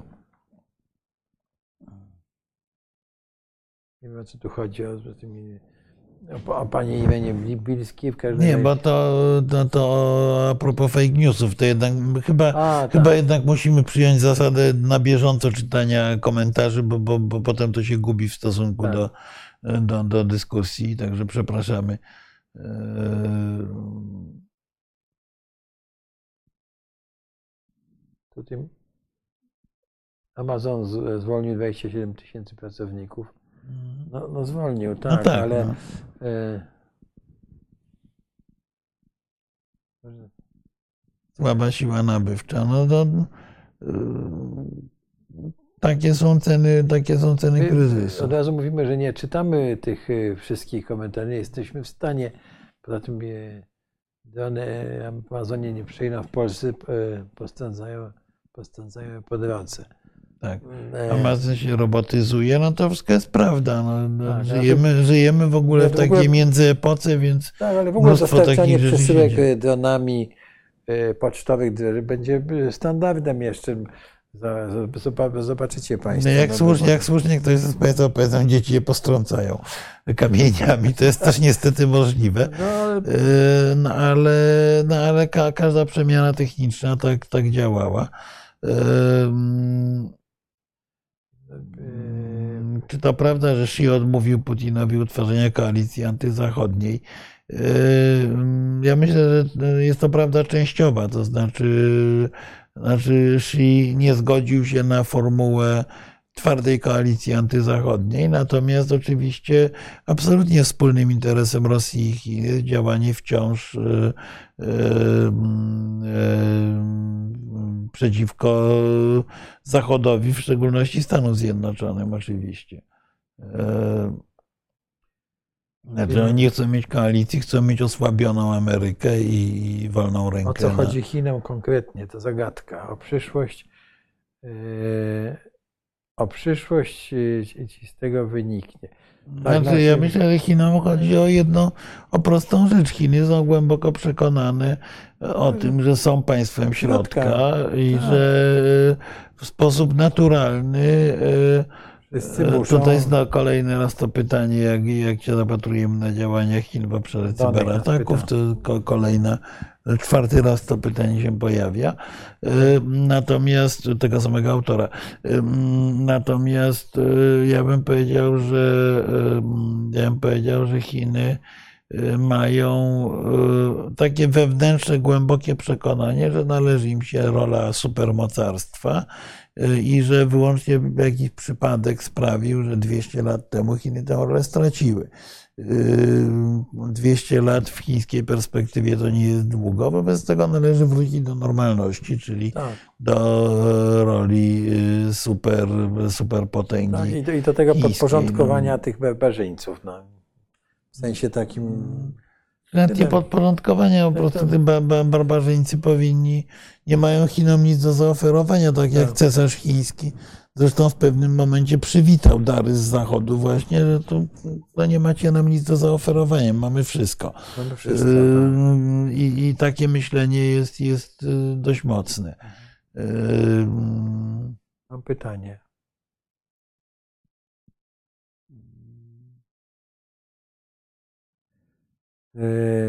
Jak to się stało, że. Skąd, skąd wybór tematów, jak to się stało? No to, to musielibyśmy oddzielnie, to musielibyśmy oddzielnie Ja ale jak to- opowiedzieć. Ale to stało się tak, że przed wojną na Ukrainie, przed agresją rosyjską na Ukrainę, e, spotykaliśmy się, żeby e, tu, e, poruszać takie tematy, po co jest Kowalskiemu polityka zagraniczna, pamiętasz? Tak. A potem wybuchła wojna. Mhm. I jak wybuchła wojna, świat przyspieszył i my postanowiliśmy sobie, że zrobimy coś takiego, że będziemy sobie tłumaczyli, co się dzieje i, i Tak, no a z kolei przeglądając, że tak powiem, bieżące tak. wiadomości, tak.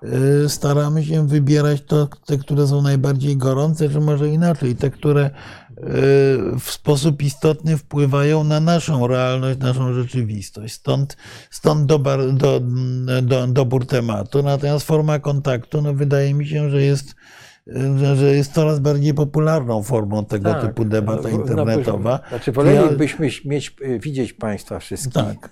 prawda? I, znaczy, ale no, na razie mamy. Tak, natomiast szczęśliwie jest Państwa na tyle, na, na, tyle liczna grupa, że jest nam bardzo trudno byłoby widzieć wszystkie twarze. Y, A mm, ja mam wrażenie, że tego typu dy, dyskusja jak nasza y, staje się y, bardziej popularna i, i bardziej czy łatwiejsza w komunikowaniu, czy może bardziej efektywna w komunikowaniu niż obecność nawet w kluczowych programach telewizyjnych. Tak.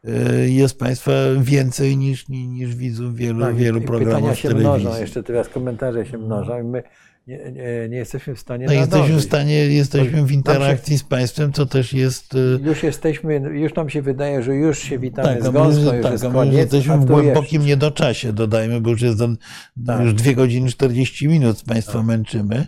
Michał Potocki Pit pyta, czy nie obawiacie się panowie, że nasi politycy nieubłaganie ciągną na stronę Ukrainy, bo imponuje im bizantyjski poziom życia ukraińskiej polityki? Nie.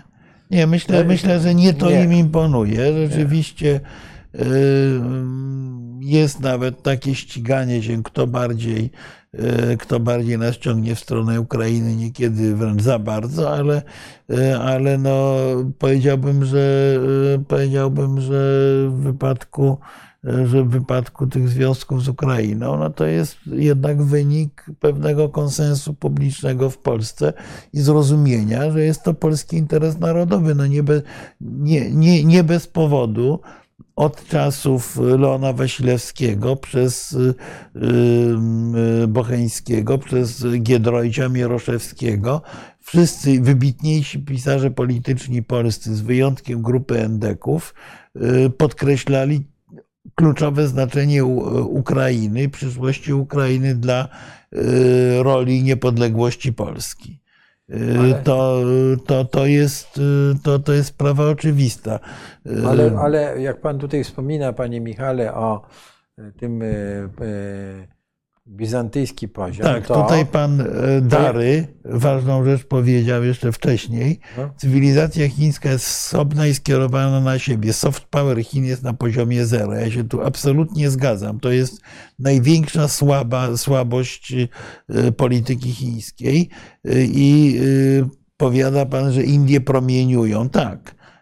A i, i są w tej chwili w gospodarczym, w, w gospodarczym silnym wzroście.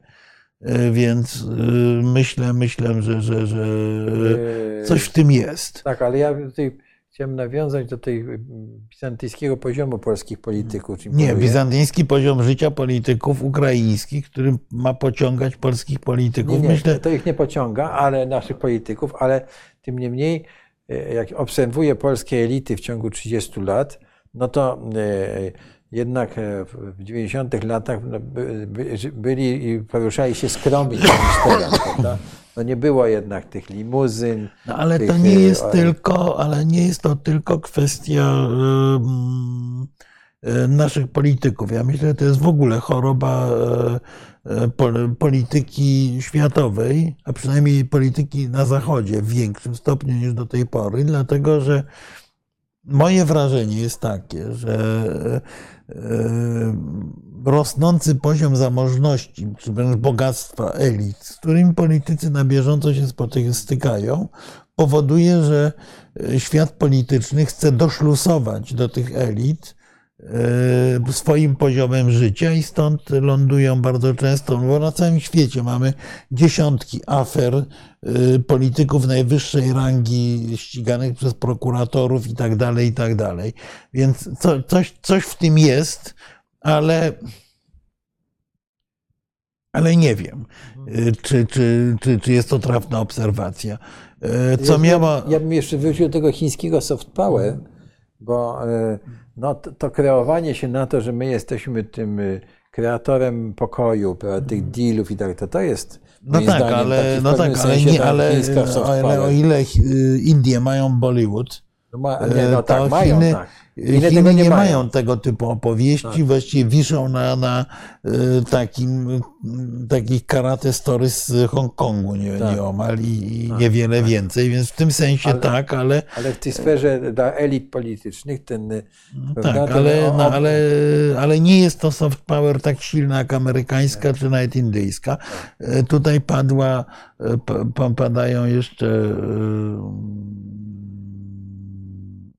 Giedrość to pisowski guru. No, No nie, e, no no, nie, u- nie, uważam, że no. to jest trochę niemądre. No, Niemądre, Gied- Giedrość tak. Szczęśliwie e, wciąż jest pewnym autorytetem dla polskiej myśli politycznej, chyba najmniej dla PiSu akurat, Chyba proszę Państwa. tak.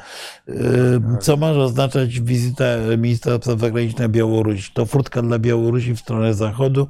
Czy władze Białorusi są tym zainteresowane, czy będą stać do końca po stronie Rosji? No, kłopot jest w tym, że to Węgry stoją po stronie Rosji jest to raczej misja dobrych usług pod adresem e, duetu, mm, duetu białorusko-rosyjskiego. Słuchajcie, e, Państwo, e, Tak, tutaj jest pytanie o prawdopodobieństwo to będzie- rozpadu Rosji. To już jest, to, Tak, to, to kolejny. odłóżmy sobie na czas po świętach. Tak. Proszę E, Państwa, było pytanie, czy y, nie, w święta nie będzie nas. Nie, nie, nie, nie, nie, święta po, pozwolimy Państwu od nas odpocząć. Święta Wielkiej Nocy są najpoważniejszymi Mm, tak. świętami, Tak. prawda? I tutaj musimy, jak tak powiem, się wy- wyciszyć trochę i, i zastanowić się nad. y, my- Tak, a do teorii rozpadu Sobą. Rosji wrócimy. Ja zresztą mówiliśmy o tym, ja nawet odwoływałem się do statystyk rosyjskich, więc możemy do tej kwestii powrócić. A parę tygodni temu o tym mówiliśmy, gdzie ja przeglądałem najnowsze spisy e, ludności mówiłeś, tak. e, w Rosji, wskazując, gdzie, gdzie, gdzie, gdzie są potencjalne, e, gdzie są potencjalne zagrożenia secesyjne i, Węgrzech. Jaką, o, tu jest ważne pytanie, jaką rolę odgrywa Korea Północna w potencjalnym konflikcie USA-Chiny?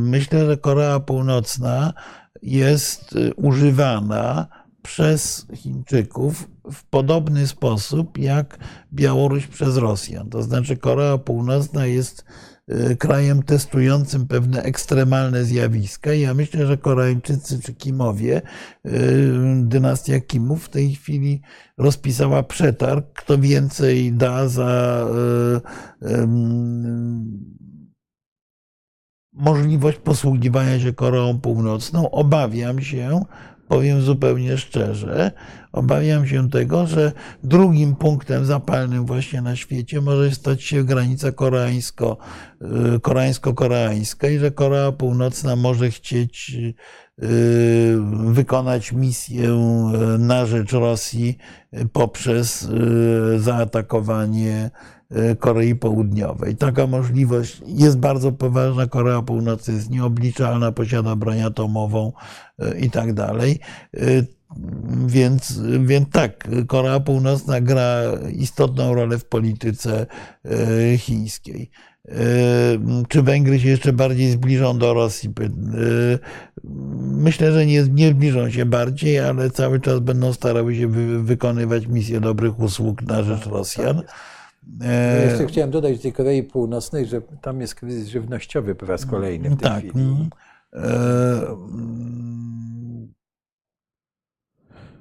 Tutaj jest y, komentarz, y, że Po czyjej, to ważne pytanie, po czyjej stronie stanie Indonezja w zwarciu USA versus Chiny? E, Nie będę nie prorokował. będzie, moim zdaniem porządnej. E, Stanie e, będzie się będzie starała się siedzieć okrakiem na barykadzie. Natomiast oczywiście Indonezji w sensie politycznym bliżej byłoby do Stanów Zjednoczonych, w sensie ekonomicznym jest dużo bardziej uzależniona od Chin. Tak. Ale nie, nie, moim zdaniem nie będzie, będzie starał się Tak. unikać. Tutaj pan Józek pisze, USA nie dopuszczą do rozpadu Rosji. To niestety jest, jest element istotny w myśleniu, w myśleniu amerykańskim. E, Obawiają się rozpadu Rosji, obawiają się również głębokiego podporządkowania Rosji, Rosji Chinom. Zarówno e, Budzisz, jak i Jacek Bertosiak przestrzegają przed nadchodzącą, nadchodzącą rozgrywką Polski z Niemcami. Znaczy- po pierwsze, nie, e, ja nie, Znaczy, uważam, no- nie uważam, żeby oni nas przestrzegali przed Tak. rozgrywką. Tak, ja, e, Tak, oni- znaczy ja obu panów prywatnie lubię. e, Natomiast myślę, że nie przestrzegają przed rozgrywką, nie przeceniają w mojej ocenie rolę Niemiec, ale tak jak obiecałem, chciałem oddzielnie, żebyśmy, chcielibyśmy, żeby oddzielnie zupełnie omówić kwestię, e, e, omówić kwestię niemiecką, bo ona jest warta uwagi. E, Państwa uwagę też często przyciąga. Czy kluczowym krajem w konfrontacji z Chinami nie jest Japonia? I czy, nie istnieje, czy istnieje ryzyko sojuszu Chiny-Japonia? Japonia jest kluczowym krajem w konfrontacji z Chinami, natomiast nie wydaje mi się, żeby istniało realne ryzyko sojuszu Chiny-Japonia, przynajmniej na razie Japonia wyraźnie stoi w obozie amerykańskim. E, mm, Słuchaj, musimy chyba już e, z- zakończyć. Tak, to jeszcze jak, jak, jak wyobrażam sobie atak takiego słabiaka na Koreę Południową? E, Panie Piotrze, Ko- Korea Północna ma jedną z największych armii świata i broń atomową. E, mm, Jest poza tym krajem zdesperowanym e, i zarządzanym przez ludzi trudno obliczalnym, więc e, mm, myślę, że, że to nie jest słabiak. To, to może być e, e, skuteczny atak. No. Pan Tomasz, e, czy odwrót Kazachstanu od Rosji może być wykorzystany jakoś przez USA? Amerykanie próbują wykorzystać, to jeszcze nie jest odwrót, to na razie jest zwiększenie dystansu, natomiast istotnie Kazachowie się Rosji obawiają i szukają wyjść awaryjnych, przy czym bliższym wyjściem awaryjnym dla Kazachstanu, aczkolwiek bardziej ryzykownym jest, są Chiny. Dobrze, proszę Państwa, e, bardzo dziękujemy za e, bycie z nami dzisiaj, za pytania, które. Tak, dziękujemy za dyskusję. Przeciągnęliśmy już Tak. do e, nie, Nie. nieprzytomnej długości naszą obecność w Państwa komputerach. Ale to z tego tytułu, że za tydzień nas nie będzie. tak jest. Będziemy- Ale chcieliśmy Państwu życzyć spokojnych, szczęśliwych, wesołych świąt Wielkiej Nocy. Święta Wielkiej Nocy to są święta przede wszystkim nadziei i optymizmu, więc, e, e, więc tej nadziei i optymizmu bez względu na ciemne chmury, które gdzieś tam na horyzoncie się pojawiają, Państwu chcieliśmy życzyć. Wszystkiego Tak, najlepszego. Po wszystkich burzach zawsze kiedyś przychodzi słońce, także tego życzymy. Wszystkiego dobrego. Ja też się dołączam. Bardzo dziękujemy. Dziękuję bardzo.